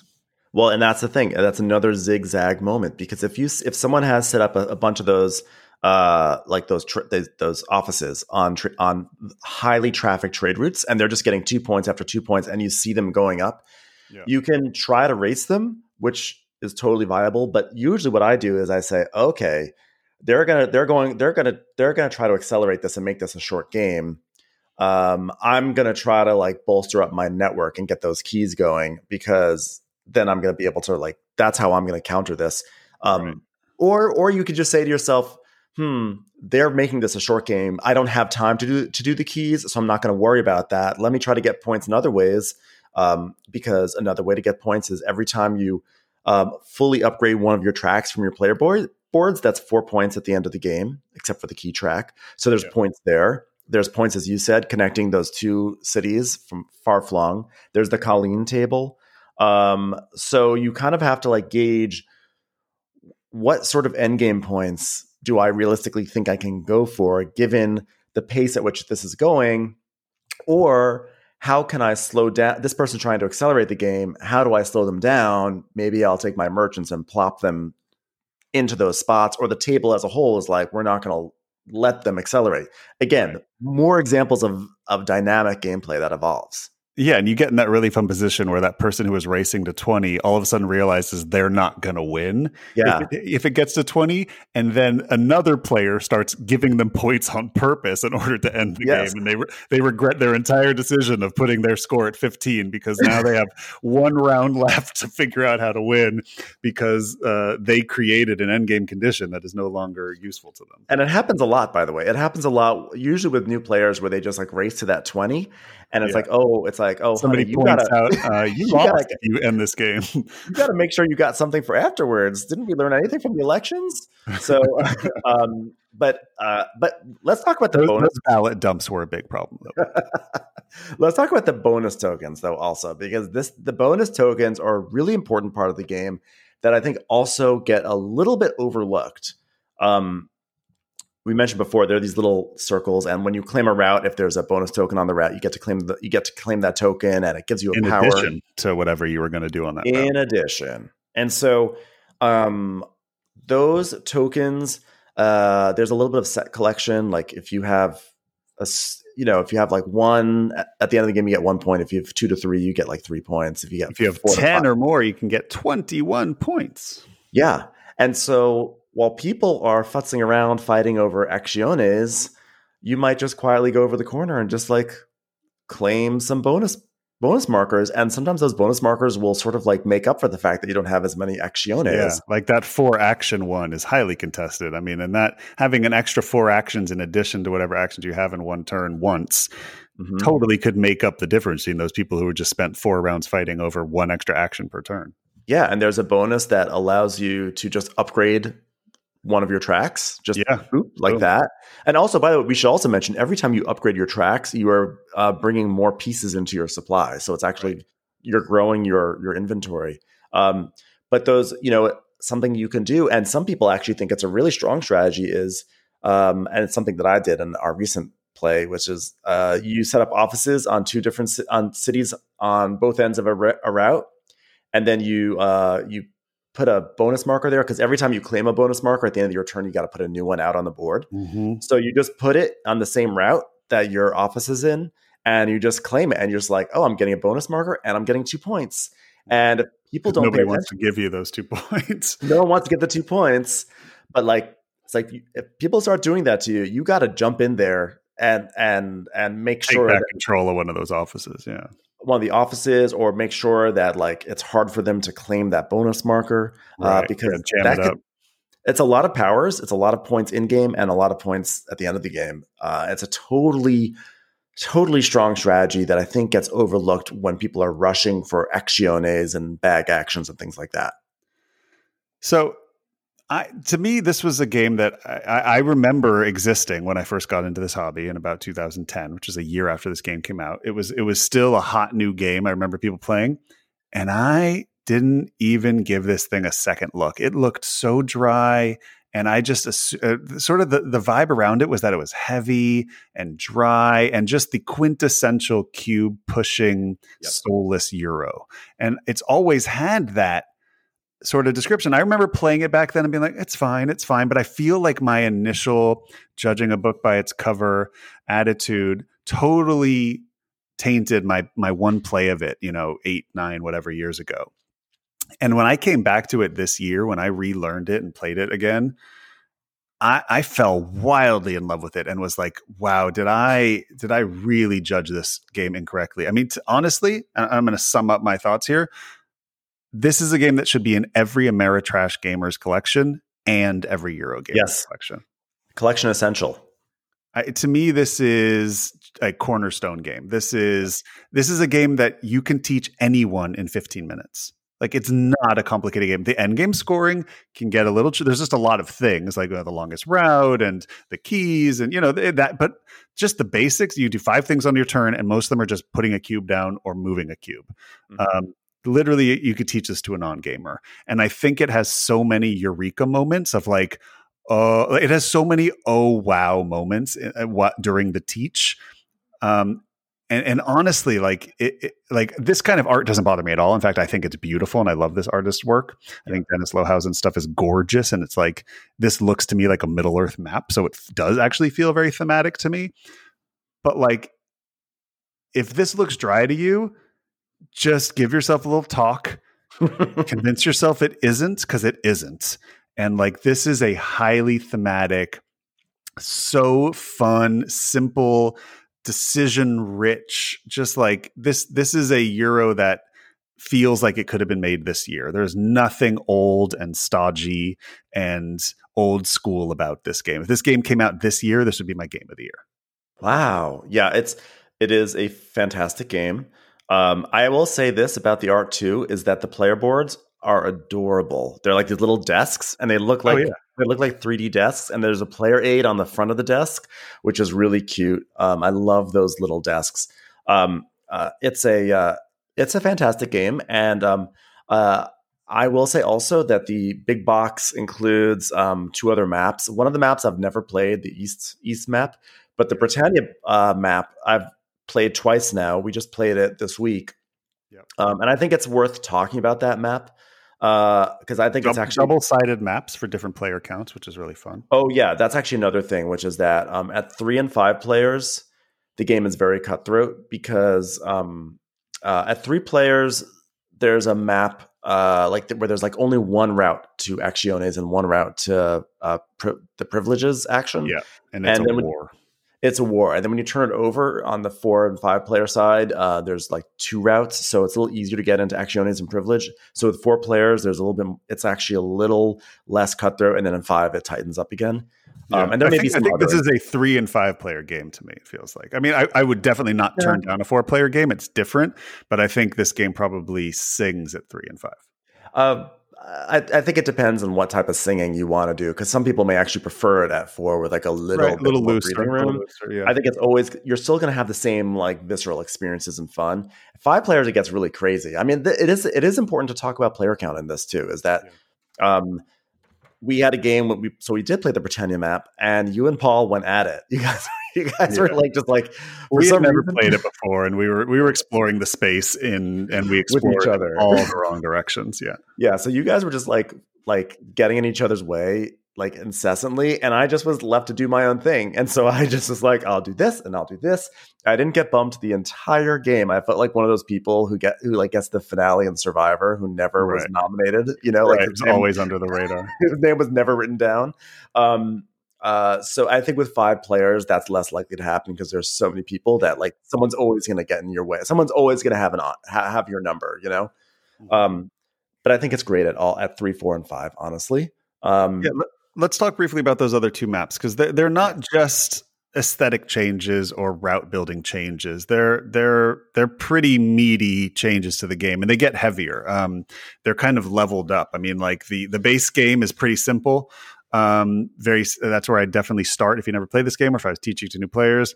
Then you get the Eastern Hanseatic League, which adds one or two new rules to it that that severely change the game, and then you get Britannia, which adds a whole bunch of new rules to it that that does to me make it a 3.50 game. Um and really interesting. There's not just this is like you know eh, one of those age of steam maps that's like a new game. Like these really mix it up. This this is not a concordia map which is like uh, something a little different to try a different player against like these are these are pretty cool. Like and i really like the britannia map. Yeah, I think the Britannia map uh, is excellent, and it was really fun to play it again because I had played it like two years ago, and I was like, this was so fun. But I don't think I'd played uh, Hansa since then with people that like it was always people that like we should do the base the base map. Right And um, Britannia, what's really cool is um, uh, the main the main cool thing there is that it's it's in Great Britain and There's it's three like different England, countries. right? You got England, Wales, and Scotland, and in the three player map, it's just England and Wales that you're concerned Right. with, and you can't place things in Wales unless you control the rightmost spot in either London or Cardiff. right So. Um, and, and, that's even a then even then you're limited to only one cube in wales per turn Yes. Uh, but if you have London and Cardiff, you can put two down in a turn. And the reason why that's significant is twofold. One, uh, there is an end game score where it's like whoever controls the most uh, cities in Wales, or and then also in Scotland, if you're playing with Scotland, will get a certain number of points. But also, that, and this is a great, great change, is that the Actiones thing, which we've talked about, is like one of the most sought after, if not the most sought after special power you can improve.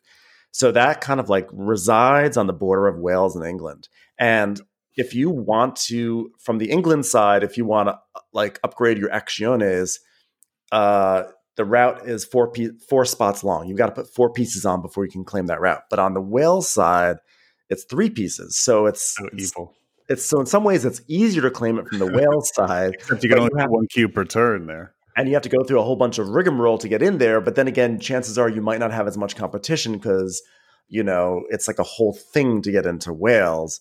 Yeah. So that's like it's kind of a perfect, um, perfect way to make it to to to to adjust to tweak that actiones thing so that way it's not like oh well they got onto actiones first and they got more they got to power up first and they have some sort of advantage it's like you really got to do it second of all if i may continue my mono- my monologue um, uh, the key power in britannia is only the root is only three pieces instead of four which is good because that way you can really attack those keys because we didn't mention this, but once usually once one person starts going to improve their key power, Yeah, everyone descends on it. and it's a disaster. And so this sort of like opens up keys a little bit to make that more of a viable thing. Um, there are also uh, bonus tokens that are built into the board yeah, that, um, yeah, they're printed on the board. And so when you claim that route, you get that power immediately. And one of those is to place two pieces inside of Wales. So that's another way you can get into Wales.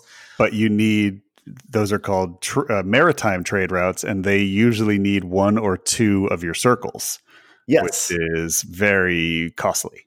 and that also adds another wrinkle so like if you add if you retire your merchants uh, in the britannia version of the colleen colleen table uh, if you retire them there then then that's one fewer circle you can use for these Yeah, it's like, it's like you're really important permanently docking your boats. yeah so um and i think there's a, there are a few other things i think but those are the main ones and it just it just sings it's oh, so Oh, great. good I, I, I'm more good. excited to play the Britannia map more than I am the base map. But but but I, I, I the base map is still. It's, I mean, I just think this big box is fantastic, having these three different maps. And and the coolest thing in the the Eastern Hanseatic map we didn't talk about is that there are major cities in the game that hold an unlimited amount of squares, basically like offices. But it's hard to get a square in there. But once you get a square in there, there's no limit to the amount. So like you could really go to war trying to conquer certain towns there, and it never will fill up.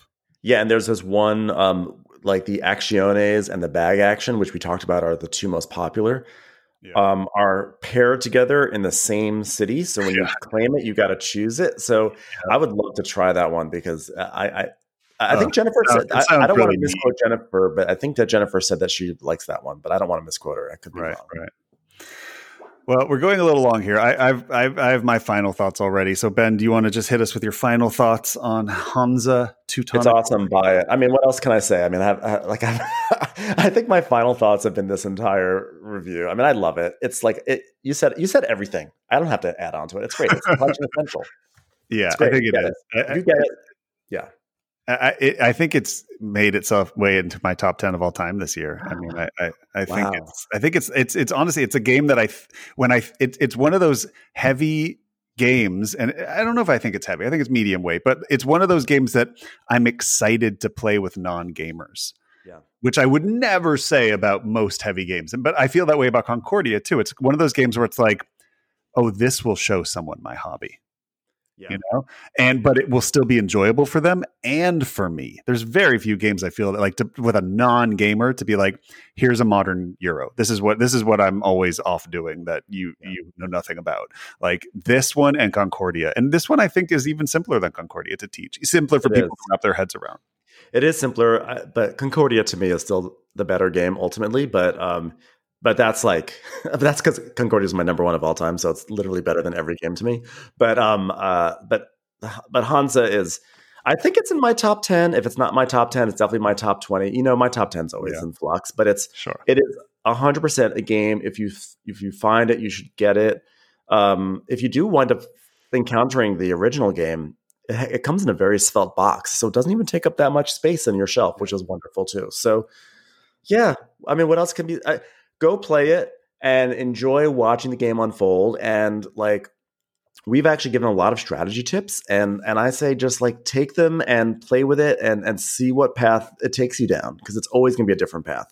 and play this with your Ameritrash gamers, your thematic gamers, your FFG mini gamers. I swear, if you can just get them to squint their eyes while they look at this map and these cubes and try to see space marines and or whatever they're into, hobbits, Uh, I swear this game will, will sing for it for a thematic uh, Ameritrash gamer. It kills me. It kills me that there is not a version of this with like tw- like TI four components. Like This the, would like be bigger than Gloomhaven, honestly. Like if if there was like elves in it.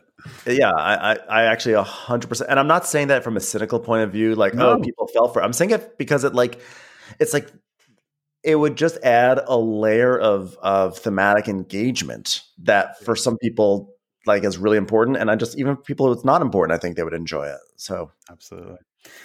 All right. Well, let's move from our review into our member segment. Today, we are talking about the top 10 games we want to go deep with in 2021. As I said up at the beginning, mm-hmm. these are not our top 10 games of 2020, which we are going to be doing uh, in a couple weeks, maybe even next week, I think. Um, these are not our top 10 games we're excited to play in 2021. These are our top 10 games that we want to go deep deep with in 2021. deep yeah Deep. yeah Deep. Not not wide. Deep. Ben, why don't you start us off? Are, did you actually rank yours or are we just sort of saying 10? I, I ranked mine All I I, I had that ready. I had that ready. okay yeah, yeah. Uh, i have my honorary mentions of course because you know me i'm not known for brevity HM. so here i've got five real quick honorary mentions Oh my Um, God, I have exactly five too. we are like so alike. Um, uh, my number, I actually ranked these two, but they, it doesn't really matter with the rankings with these. But this one is a weird one because I don't love this game, but there's so much in it that I just still want to explore it before I fully write it off, if that makes sense. And that's Black Angel because Mhm. it's such a, it's such a like, um, like messy beast of a game Yeah. that's totally inelegant but i also feel like there's a lot of stuff in there and like i have enjoyed playing it but i, I really it doesn't it doesn't capture me the way i want it to but i also feel like i want to explore it there's still a lot of stuff i want to explore so that's one i'm how about this how about i just go through all my honorary mentions and then we'll just we'll flip off okay here's another odd one lancaster it's a really fun game and uh, it's kind of one i want to go deep on because uh, there's this whole thing at the end of every round in Lancaster where everyone has to there are these laws that come up and the laws affect the game and everyone votes on them and I kind of feel like it would be a really fun game to go deep on because really understanding those laws and having an awareness of what's coming down the pike could really make a very interesting um, gameplay while, while you're playing the game knowing knowing really really what's coming down the pike could make that really fun and it's a really good game and I th- feel like we've sort of forgotten about it um, Forum Trajanum uh, is this really cool, chunky, twisty feld, which is you know it has a lot of a lot of things going on. It's just a kind of a crazy beast. It's on Yucata if people want to try it, um, and there's a lot of strategies to try in that. So I, I kind I of would, love. I would like you to teach me that one. Uh, absolutely, it's really fun and interesting. Um, Railroad Evolution, which is actually my first review that I did on this on this show. Um, really, really enjoyed that. That, I That's- feel like that came out right before the pandemic. If yeah, it did. And you know what? If Railroad Evolution were a like if, if it were just like its own standalone game and not an expansion, it would probably it, that's probably a top 10 of the year. Um and Underwater Cities New Discoveries, I love Underwater Cities and I've already played it a lot and um uh you know there's always been this talk about kelp kelp kelp and Underwater Cities New Discoveries kind of like evens that out and just in general, I think most board games that involve a lot of card play, you kind of want to go deep on because you want to see how all these cards interact. So I think those are my top five for like today. You know, tomorrow they'll be different. Okay. Top five honorary mentions, I Yeah. should say. My I'll just run through mine really quick. Caylus thirteen oh three. I just want to play a lot more of it. Everdell. I'm really. This is the game I hope my wife and I get even deeper into this year. Root. I just I just feel like it deserves more, and I want to give it more. Gaia Project. I always just want to replace that. And Kingdom Death Monster. I have no idea when I will get to it, but I really would like to get deep into that campaign. Yeah, Gaia Project's a great choice. All right, let's do our number tens. Hit me with your ten. Maracaibo, I I love this game, and again, this is a perfect perfect example of a game that has a lot of um, card play that interacts very interestingly. And there's also this like uh, casual legacy element. I don't really care about legacy that much, but I've actually enjoyed how um, it has impacted the gameplay. And so I'm not really in it for the story. I'm just in it to see how how it impacts things. I think it's just a super super fun game, and I just I want it. to play with more and more of those cards. Now I feel like I should have put that on mine. I love that game too. It's okay. Um, pretend like it was on. Well, and and just what, so the when I think of these games, this is like I'm going to keep this list as an as a notes in my on my phone, and it's like unless I have a really good reason to play something else, these are the games I should be focusing on this year. That's And how you I know- this list. I also want to add another element to this, which is that when I was choosing mine, I sort of was vacillating between uh, I want to go deep on this game because I want to explore all these like strategies and cards. But there's also a part of me that says I can imagine this being a really fun ritual game where I Mm. like like every week, like my friends and I, like this, this one group, we always get together and we play this game and see how it goes. Because there is something about that of like we all come together. It's our weekly poker night. It's our weekly Catan night. It's our weekly whatever. So it kind of is like this one falls more in the I want to explore all the cards, etc. And, and Sure, this, sure, you sure. know. Well, this one falls under I want to explore the strategies. This is Barrage, my number 10. This is a game I hope to play a lot this year. I really, really want to explore the many different routes of Barrage, including the Leeghwater expansion. Oh god, it's so good. And the new the new five player map, I, I cannot know. wait to play Can't with wait. that.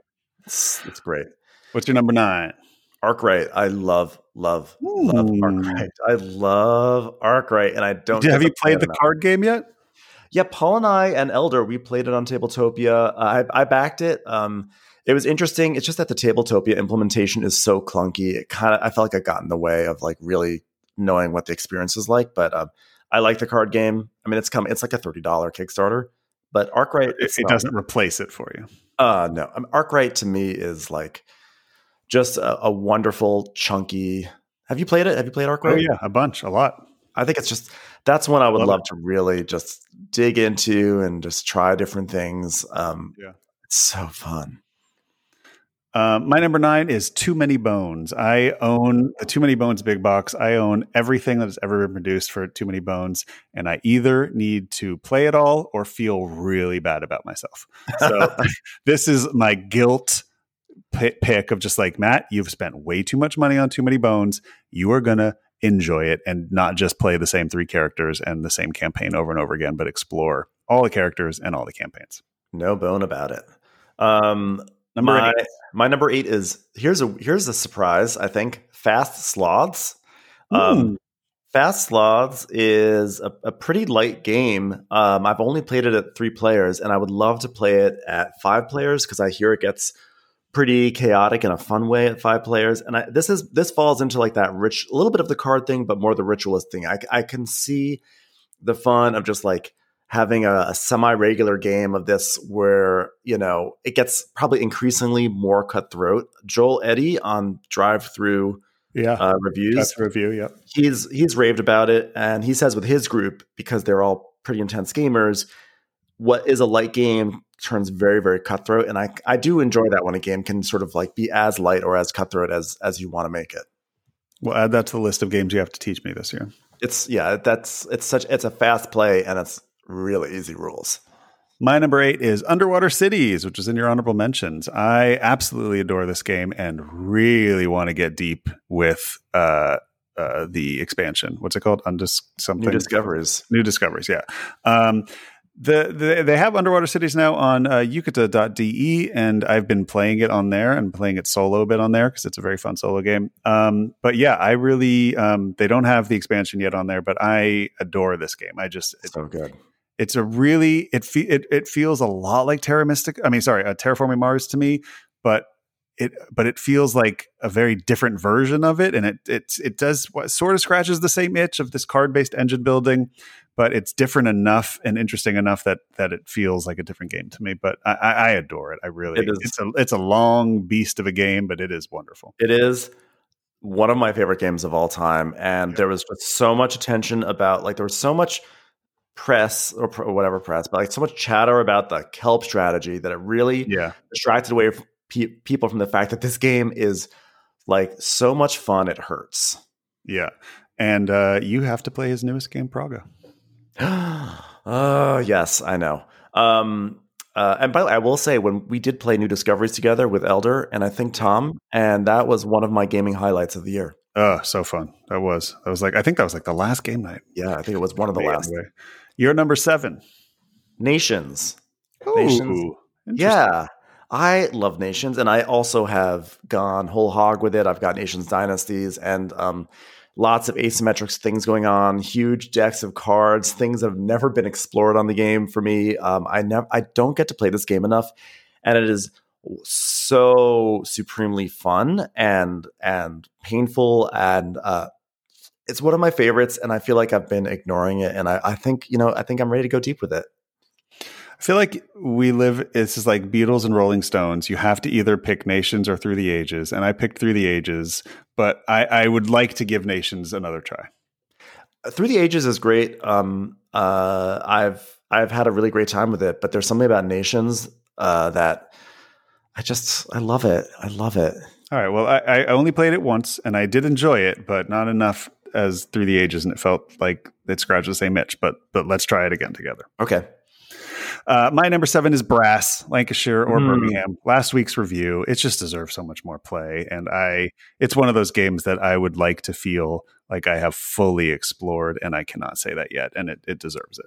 Yeah, I don't know why I didn't put that on my list. That's like for sure. That's like that's like how you felt about Maracaibo is how I feel about Brass. Yeah, It's honorable mentions, honorable mentions. Yeah, like beyond honorable mention. Um, my number six, um, 18xx. I sort of lumped it as one big genre. Yep. Uh, which is kind of a cheat, No, but um, you'll find many. I have a couple cheats coming up. Okay. Yeah, I, I think it's I, it. I've been having so much fun exploring it, and I feel like I'm only at the tip of the iceberg. Like I said earlier, with the 18 Chesapeake and 1889 sort of don't have. it- They're pretty straightforward. And 18 Mex uh, and 1860 started to see some funny business, and uh, I am like excited to dive into like the, the the the crazier versions where there's like crazy powers and crazy things where after this round this happens and this happens and that happens you know um I'm really excited and uh, to to to go down that this path and and and just explore it all. I love it. Yeah, um, I think you might have. Uh, I might have one of those later in my list. Oh, Uh, my number six is Food Chain Magnate. Um, I have not played the ketchup mechanic expansion yet, if you can believe it. I own it. I, I just it came out right at the right when my baby was born and right before the pandemic, and I have never played it. Um, and I would really like to go deep with that this year. that's a great great option. Um, fu- uh, I played. Uh, I I had played Food Chain Magnate for the first time, like when it first came out, and I had actually a very um, like dominant win. And for some reason, I felt reluctant to go back to playing it because I had I played so well that I almost felt like Right, right. I didn't want to like taint that. And then I was like, fine, I'm gonna because Tom talks about it so much on the podcast that I was like, okay, I'm gonna play it again. So I played with Tom and Jesse, and he, we played the ketchup expansion. And I think I ended the game with like about five dollars, maybe twenty five dollars to Tom's like twelve hundred, and I just got utterly destroyed. And that night, I went out and I bought Food Chain Magnate and the ketchup expansion because it was so much fun. Yeah, absolutely. Um, God, I hope I can play it a lot this year. Um, what is your number five? Heading into the top five, five, Top five. five, uh, Fields of Arle. Uh, this is I'm sure I'll be playing with you. This is a Do it with me. Just, just play them all with me. Plan. I'm going to do them all with you. These are our future dates when we go ballroom dancing.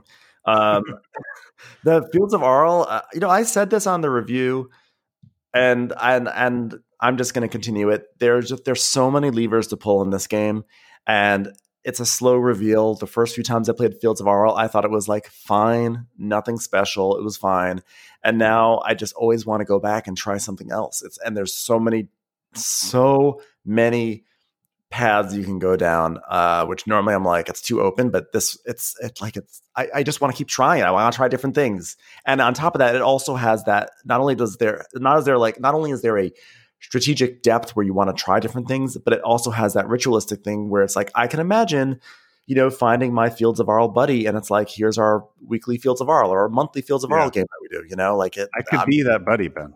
I was sort of hinting at that Could be that buddy for you. You know what's what really bums me out is that I bought this game when like a month after T and Trade completely sold out its print run and is now hundred dollars. oh that's okay Annoys me. that's okay Annoys me. Um, my number my number five is on Mars. Mm. Um, I I would like to go deep with a lot of Vital games, so this could also just be Vital games. But um, I think On Mars is the one that deserves the most depth. I would re- I have Kanban EV sitting on my table set up for solo, um, but man, I just want to play that with people. Um, but yeah, if I had to pick a Vital game, I'm going to go ahead and pick On Mars. Um, I would really like to just play the pants off of On Mars. Yeah, you uh, you you and Elder taught that to me over break, and I I really loved it. I I, I would love to play that again. Yeah. What is your number four? Uh, here's another cheat. It's kind of like a combined combined category here. Um, I'm saying Twilight Imperium TI4 slash Forbidden Stars because they're kind of like that same space. You know, these games are so fun and but the thing is that they these do require a full day. And i don't care what you say about forbidden stars being the more streamlined version. It's not. It takes it takes 10 to 12 hours. I don't care what anyone says. It takes a long time. Ti4 takes a long time. They're so fun and there's so with on, with ti4 there's like a lot of asymmetric powers. And on top of that there's there in both of them there's kind of like tech tree stuff going on. There's an actual tech tree in ti4 in forbidden stars. There's like a deck that you can build yeah. There's so many things you can try and experiment with and factions. I just kind of want to like play these games over and over and over again, especially Forbidden Stars, which I like. I am obsessed. Well, you know, I love that game, so I would love to do that with you. well, well, we could add that onto our uh, bro date. Forbidden I'm gonna Stars. Have to, I'm gonna have to leave my family and quit my job. yeah, you know, some people say that Forbidden Stars is best as a two player game. So, you know, just saying. um, my number four is 18XX, but I have limited it to two games. Wow. 18 Chess and 1822. I can't wait for 1822. I know. I want those. I picked two 18XXs. I don't care if I play any other 18XXs this whole year, but I would really like to become proficient. I've never played 1822. I want to go deep Same. in it. And I have played 18 chess a bunch, and I want to play it a bunch more. Uh, I hope 1822 finds its way onto uh, 18xx.games because that that that way I could play it. Um, it looks like a beast, but it's a beast I'm ready for. You know. Yeah, absolutely. Um, it's uh, yeah. I don't know when I'll have time to do. Yeah, some someday. So my number three, Food Chain Magnate. How about that? Look at that. All right. Yeah, everything you said. Yeah, it's great. Everything you said. My number three, Imperial Struggle. Uh, you will probably hear about it on my top games of the year. Um, I couldn't be more obsessed with it. I couldn't love it more. Um, it hasn't replaced uh, Twilight Struggle for me, but um, but it has also because I don't care if I ever play Twilight Struggle again because all I want to do is play Imperial Struggle. I think it's absolutely genius. I think it's near perfection, and I think it's the most innovative design of the year yeah, Jesse. I feel like Jesse has been trying to get me to play it, and like I want to. Oh my this god, you would die. You would well, die. It is so good. Uh, well, here's the thing. This is definitely one of those games w- which we also didn't really talk about, where you you want to go deep on it because it's not just to explore the space, but like you just like you're always going to lose to the person who. Oh, you have to. Yeah, you have to. so like you just have to train. But, but you, but only it'll only take a couple games. Whereas Twilight Struggle, it'll take you 100, 100 games. Yeah, this will take you four. There's something about those games like Watergate, Twilight Struggle. I have Twilight Struggle, where sometimes it's like what I talked about before, where like with Agricola, where it's like when I play it, I'm like, this game's great, but then the actual like I have to summon an energy. I have to. I can't just sit down and play. It, Twilight it's Struggle. different. It's different for this one. It's there. Okay. It, this this one to me doesn't feel. This is a euro. This is a big. This is Fields of Arle. This is a big euro. I okay. All right. I mean, I I, I kind of like I don't believe it's Fields of Arle, but I will. In terms like of a huge sandbox strategy to explore. Okay. Oh, okay. Um, so my number two is Maria. Um, yeah, so this I, I got this game like three years ago, and finally I've uh, finally got to play it with Paul and Tom like two months ago, and then we started a game, and then we didn't finish. We just I don't know, it sort of just like disappeared into the ether. And then Paul and I played with my friend Nick, and we played over the course of two nights. We did round one, and then round two, and it was like amazingly fun and like the the chatter the, the chatter that it inspired between the three of us was so entertaining and there was like it was like there was like so much drama that was unfolding on the board and then um it felt like at the end of every round we would finish for the night, and I felt like watching a mini series. Like tune in tomorrow for Maria, and then at the end of on night three when we loaded up the mod, something happened, and all of night two was not saved, and so we had to abandon it. And it was a it was like a real sad moment because we all were intrigued to see how it was going to play out. Um, which is a long way of me saying I can't wait to just really go deep on this game um, and like really like get to know it and maybe even review it. I have never played it. Well, sounds like it's time for a three way three way date. My number two is Terraforming Mars Prelude. Mm. Um, I I want to play. This is this to me is now the number one app. This is the app. This is the app to beat. Um, I think it's great and it does a really great job of implementing it. It's still annoying uh, to add a friend. You both have to be online at the same time, and then you have to search each other's names out. And then, but once you star that person's name, once they're in your friends, it's super easy to start games and play with them forever. It's just you have to jump through some hoops the first time you become friends. Once you're friends, you're good for life. Um, but yeah, I, I just love Terraforming Mars Prelude, and it's one of those games that it's like so deep and so much going on and so fun at different player counts. Um, so yeah, I hope to be playing a lot of that this year.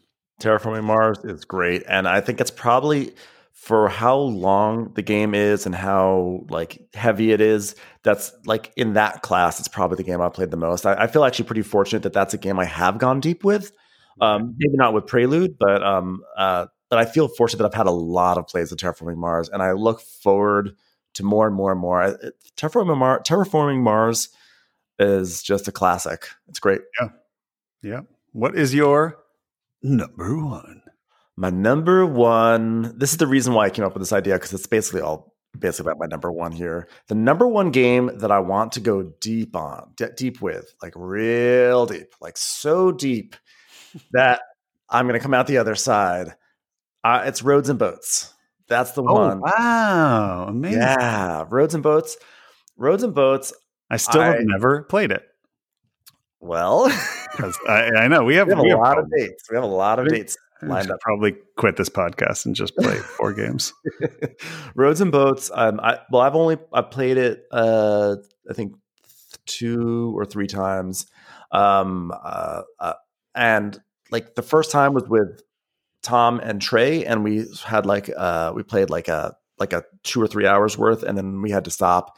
I played with Elder and Alfred, but it was sort of like a learning game. Maybe I played another another time. I don't remember, but in both time both times I had so much fun. I loved the idea of like building up this logistical network and I want to get to the point where I like all the all the things are intuitive like I know that oh it requires mm. this many planks to do this and that and like where you're playing on that high level where you're not just like creating the roads or the whatever you're just like you're just like playing at that level that that special place that comes when you when you understand the game and then you're not play, you're not playing to like figure out the game you're playing to Yeah, play yeah, your yeah. I, it's, it's- it's so funny because like I've read the rule book, I've watched a playthrough, and I don't get it. It's just like I can't. It won't click. I'm like I'm still struggling to figure out what the hell the game is. So I, I need to play it in order to just. I just. I, I, I for some reason I can't grok it. I'm like, I, what's the game here? What am I doing? you're just i mean you're kind of like racing a little bit you're racing Yeah. Okay. play a solo play i actually i actually dabbled with a so, the solo I, you know i don't do solo Yeah. very often but i uh there are these um i'm blanking on their names uh this uh these two women they do videos on bgg uh, they're Australian and they're lovely and wonderful. And they did actually a great video about roads and boats about two weeks ago where they talked about what the game is, but they really got into like the experience of it and what they liked and, and like the, the, the, the little stories that they had, like, like, oh, she went here and then I tried to do this. Um, and I- Think Thinker Themer is the name of their Yeah. They're, they're really, they, they do Amy and work. Maggie. Amy and Maggie, they do great work. And that video, I think, will probably inspire you to go uh, play with the solo mode as as I did. And I think with the solo mode, you'll start to see um, the appeal. And this would be God. I wish Roads and Boats had an implementation, like a, some semi automated thing. It would be wonderful because it's so fiddly. But it, yeah, I want to play it. All right. Yeah. Well, add that to my list as well. Um, ben, do you know my number one? I bet you can figure it out. Not complicated. Agricola. Hey, Agricola is my number one for all the reasons we talked about before. I want to become the number one Agricola player in the world. Farmer. no, I, I, I do not have a chance of doing that. But I would like to become a proficient Agricola player, and I hope to play it more than any other game this year. That's Good, better, best. Never let it rest until your good's your better and your better's your best. um, that was awesome. That was really fun. Uh, we're going long, but I think we have time for one game sommelier, and then we have a little letter we can read from somebody else as well. Sometimes a player just got to know. Okay. Uh, this is from Alex. In a time of massive campaign games, adventure games that have replayable scenarios seem to be a lot less prevalent. So I come to you, dear sommeliers, for suggestions. The main criteria are that it should give a sense of adventure, not be a campaign game, be co op, and scenario should be replayable. That is a tall order. Uh, if spoilers are a thing, then it's not what I'm looking for here. Some in the genre which I like are Robinson Crusoe, Subterra, Descent. One can argue if it fits. Mage Knight and Zombicide Black Plague. I also like Mansions of Madness too, but it kind of falls into game with spoiler territory for me. Some I've played which I didn't like Arkham Horror and Eldritch Horror, both too long for what it is and not enough decisions. Elder Sign, not enough adventure feel. Order of the Stick, Betrayal on the House of the Hill, The Haunt malfunctions too often, and Zombies. Which of these heavy hitters and lesser known gems of the genre would you recommend to look into? Thank you so much, Alex from Sweden. Um, I have a strong recommendation, but do you have anything, Ben? This is kind of out of my this is a little bit out of my wheelhouse. I'm not gonna lie. I'm not really that into these adventure games um, or campaign games. I mean, the closest I get is like Dead of Winter, which I actually love, um, and or like TI4, you know. But like, yeah, basically, this is not my area. So Alex's criteria are gives a sense of adventure, is not a campaign game, is co-op, and scenario should be replayable. My friend, you have to a T described too many bones. That is what too many that's all it is. That is literally all it is. It's not a campaign game. It has a sense of adventure, it's co-op, and the scenarios are replayable. That's it. That's it. You did it. That's that they made it for you. It's called Too Many Bones. It costs like four thousand dollars, and uh, it takes up a room in your house. Enjoy. That's all I gotta Yeah, say. I mean, uh, uh, yeah, it's interesting. Like, I wonder in terms of. I know this isn't totally what he's asking for, but in terms of a co-op that I really like, which can feel adventurous, maybe not. Uh, I actually really love Pandemic Rising Tide, which is a. Um, it's. I know it's not really adventurous, but if you're looking for a good uh, co-op, uh, you know, I think it's actually it's my favorite Pandemic. Um, and actually, like the I think one of the designers is one of the Splotter guys and uh, it's it's it's pretty brutal, but I think it's really fun and feels really immersive. Like you really feel like you're holding back these these waters, and I feel like it's been a very overlooked co-op. That's great. fun. Yeah, I've never I've never tried it at all. Yeah, it's Uh, good. Another potential recommendation would be Arkham Horror, the card game, which I think is very fun as well. Mm. Um, lastly, I'm just gonna we we rarely get follow ups to our sommeliers, but we got a follow up here. Hi, Game Brainers. I wanted to write and thank you uh, for the game sommelier recommendations. I also thought there might be some value in providing feedback on the results of those recommendations. After all, doesn't a master sommelier want to know that their patrons ultimately preferred a box wine Chardonnay served with an ice cube? Okay, maybe not, but your picks were very much on point with one small wrinkle. Lorenzo is a hit so far. The spouse liked it enough to overlook my initial misinterpretation of the third excommunication tile, proceeding to a close win on our first play. The reception of Santorini has been a bit more complicated. Her spatial logic skills are exceptionally keen. As a result, when we played our first game without any god power, she trounced me effortlessly. I don't know if anyone has analyzed the fewest possible moves to win, but our play surely approached the lower bound. She completely lost interest in that game. Of course, this result indicates that the recommendation was solid, but I failed to introduce it properly. I should have known that without at least the simplest god cards, the game would lack sufficient challenge for someone so spatially adept. She's reluctantly agreed to give it another try with the god cards at some future date. Maybe we'll see. Anyway, thank you again for taking the time to lend us your expertise and for continuing to put your excellent podcast, to put out your excellent podcast. We also very much enjoyed Love and Monsters and we're even harder to please when it comes to cinema. Thank you very much. Here's wishing you a safe and happy 2021. Best regards, Ben. That was very kind. That's very kind.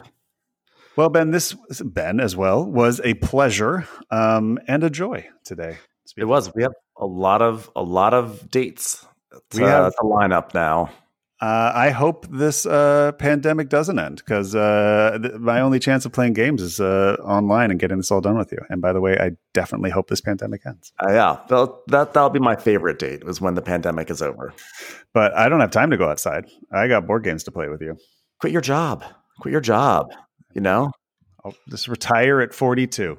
retire at 42 and then uh, we can play fields of arle and forbidden stars and roads and boats and arkwright it's just it's gonna be a blast Tom and I have often talked about like our goal for retirement is just to all move into a retirement house together and just play board games 12 hours a day until we're dead. i don't think it'd be a dream I'm in. I'm in. That's it. We just Oh, all move to like some Florida giant, you know, community center and just play board games from like, you know, 80 to 100, God willing. And, and that's it. Call it a Ah, wrap.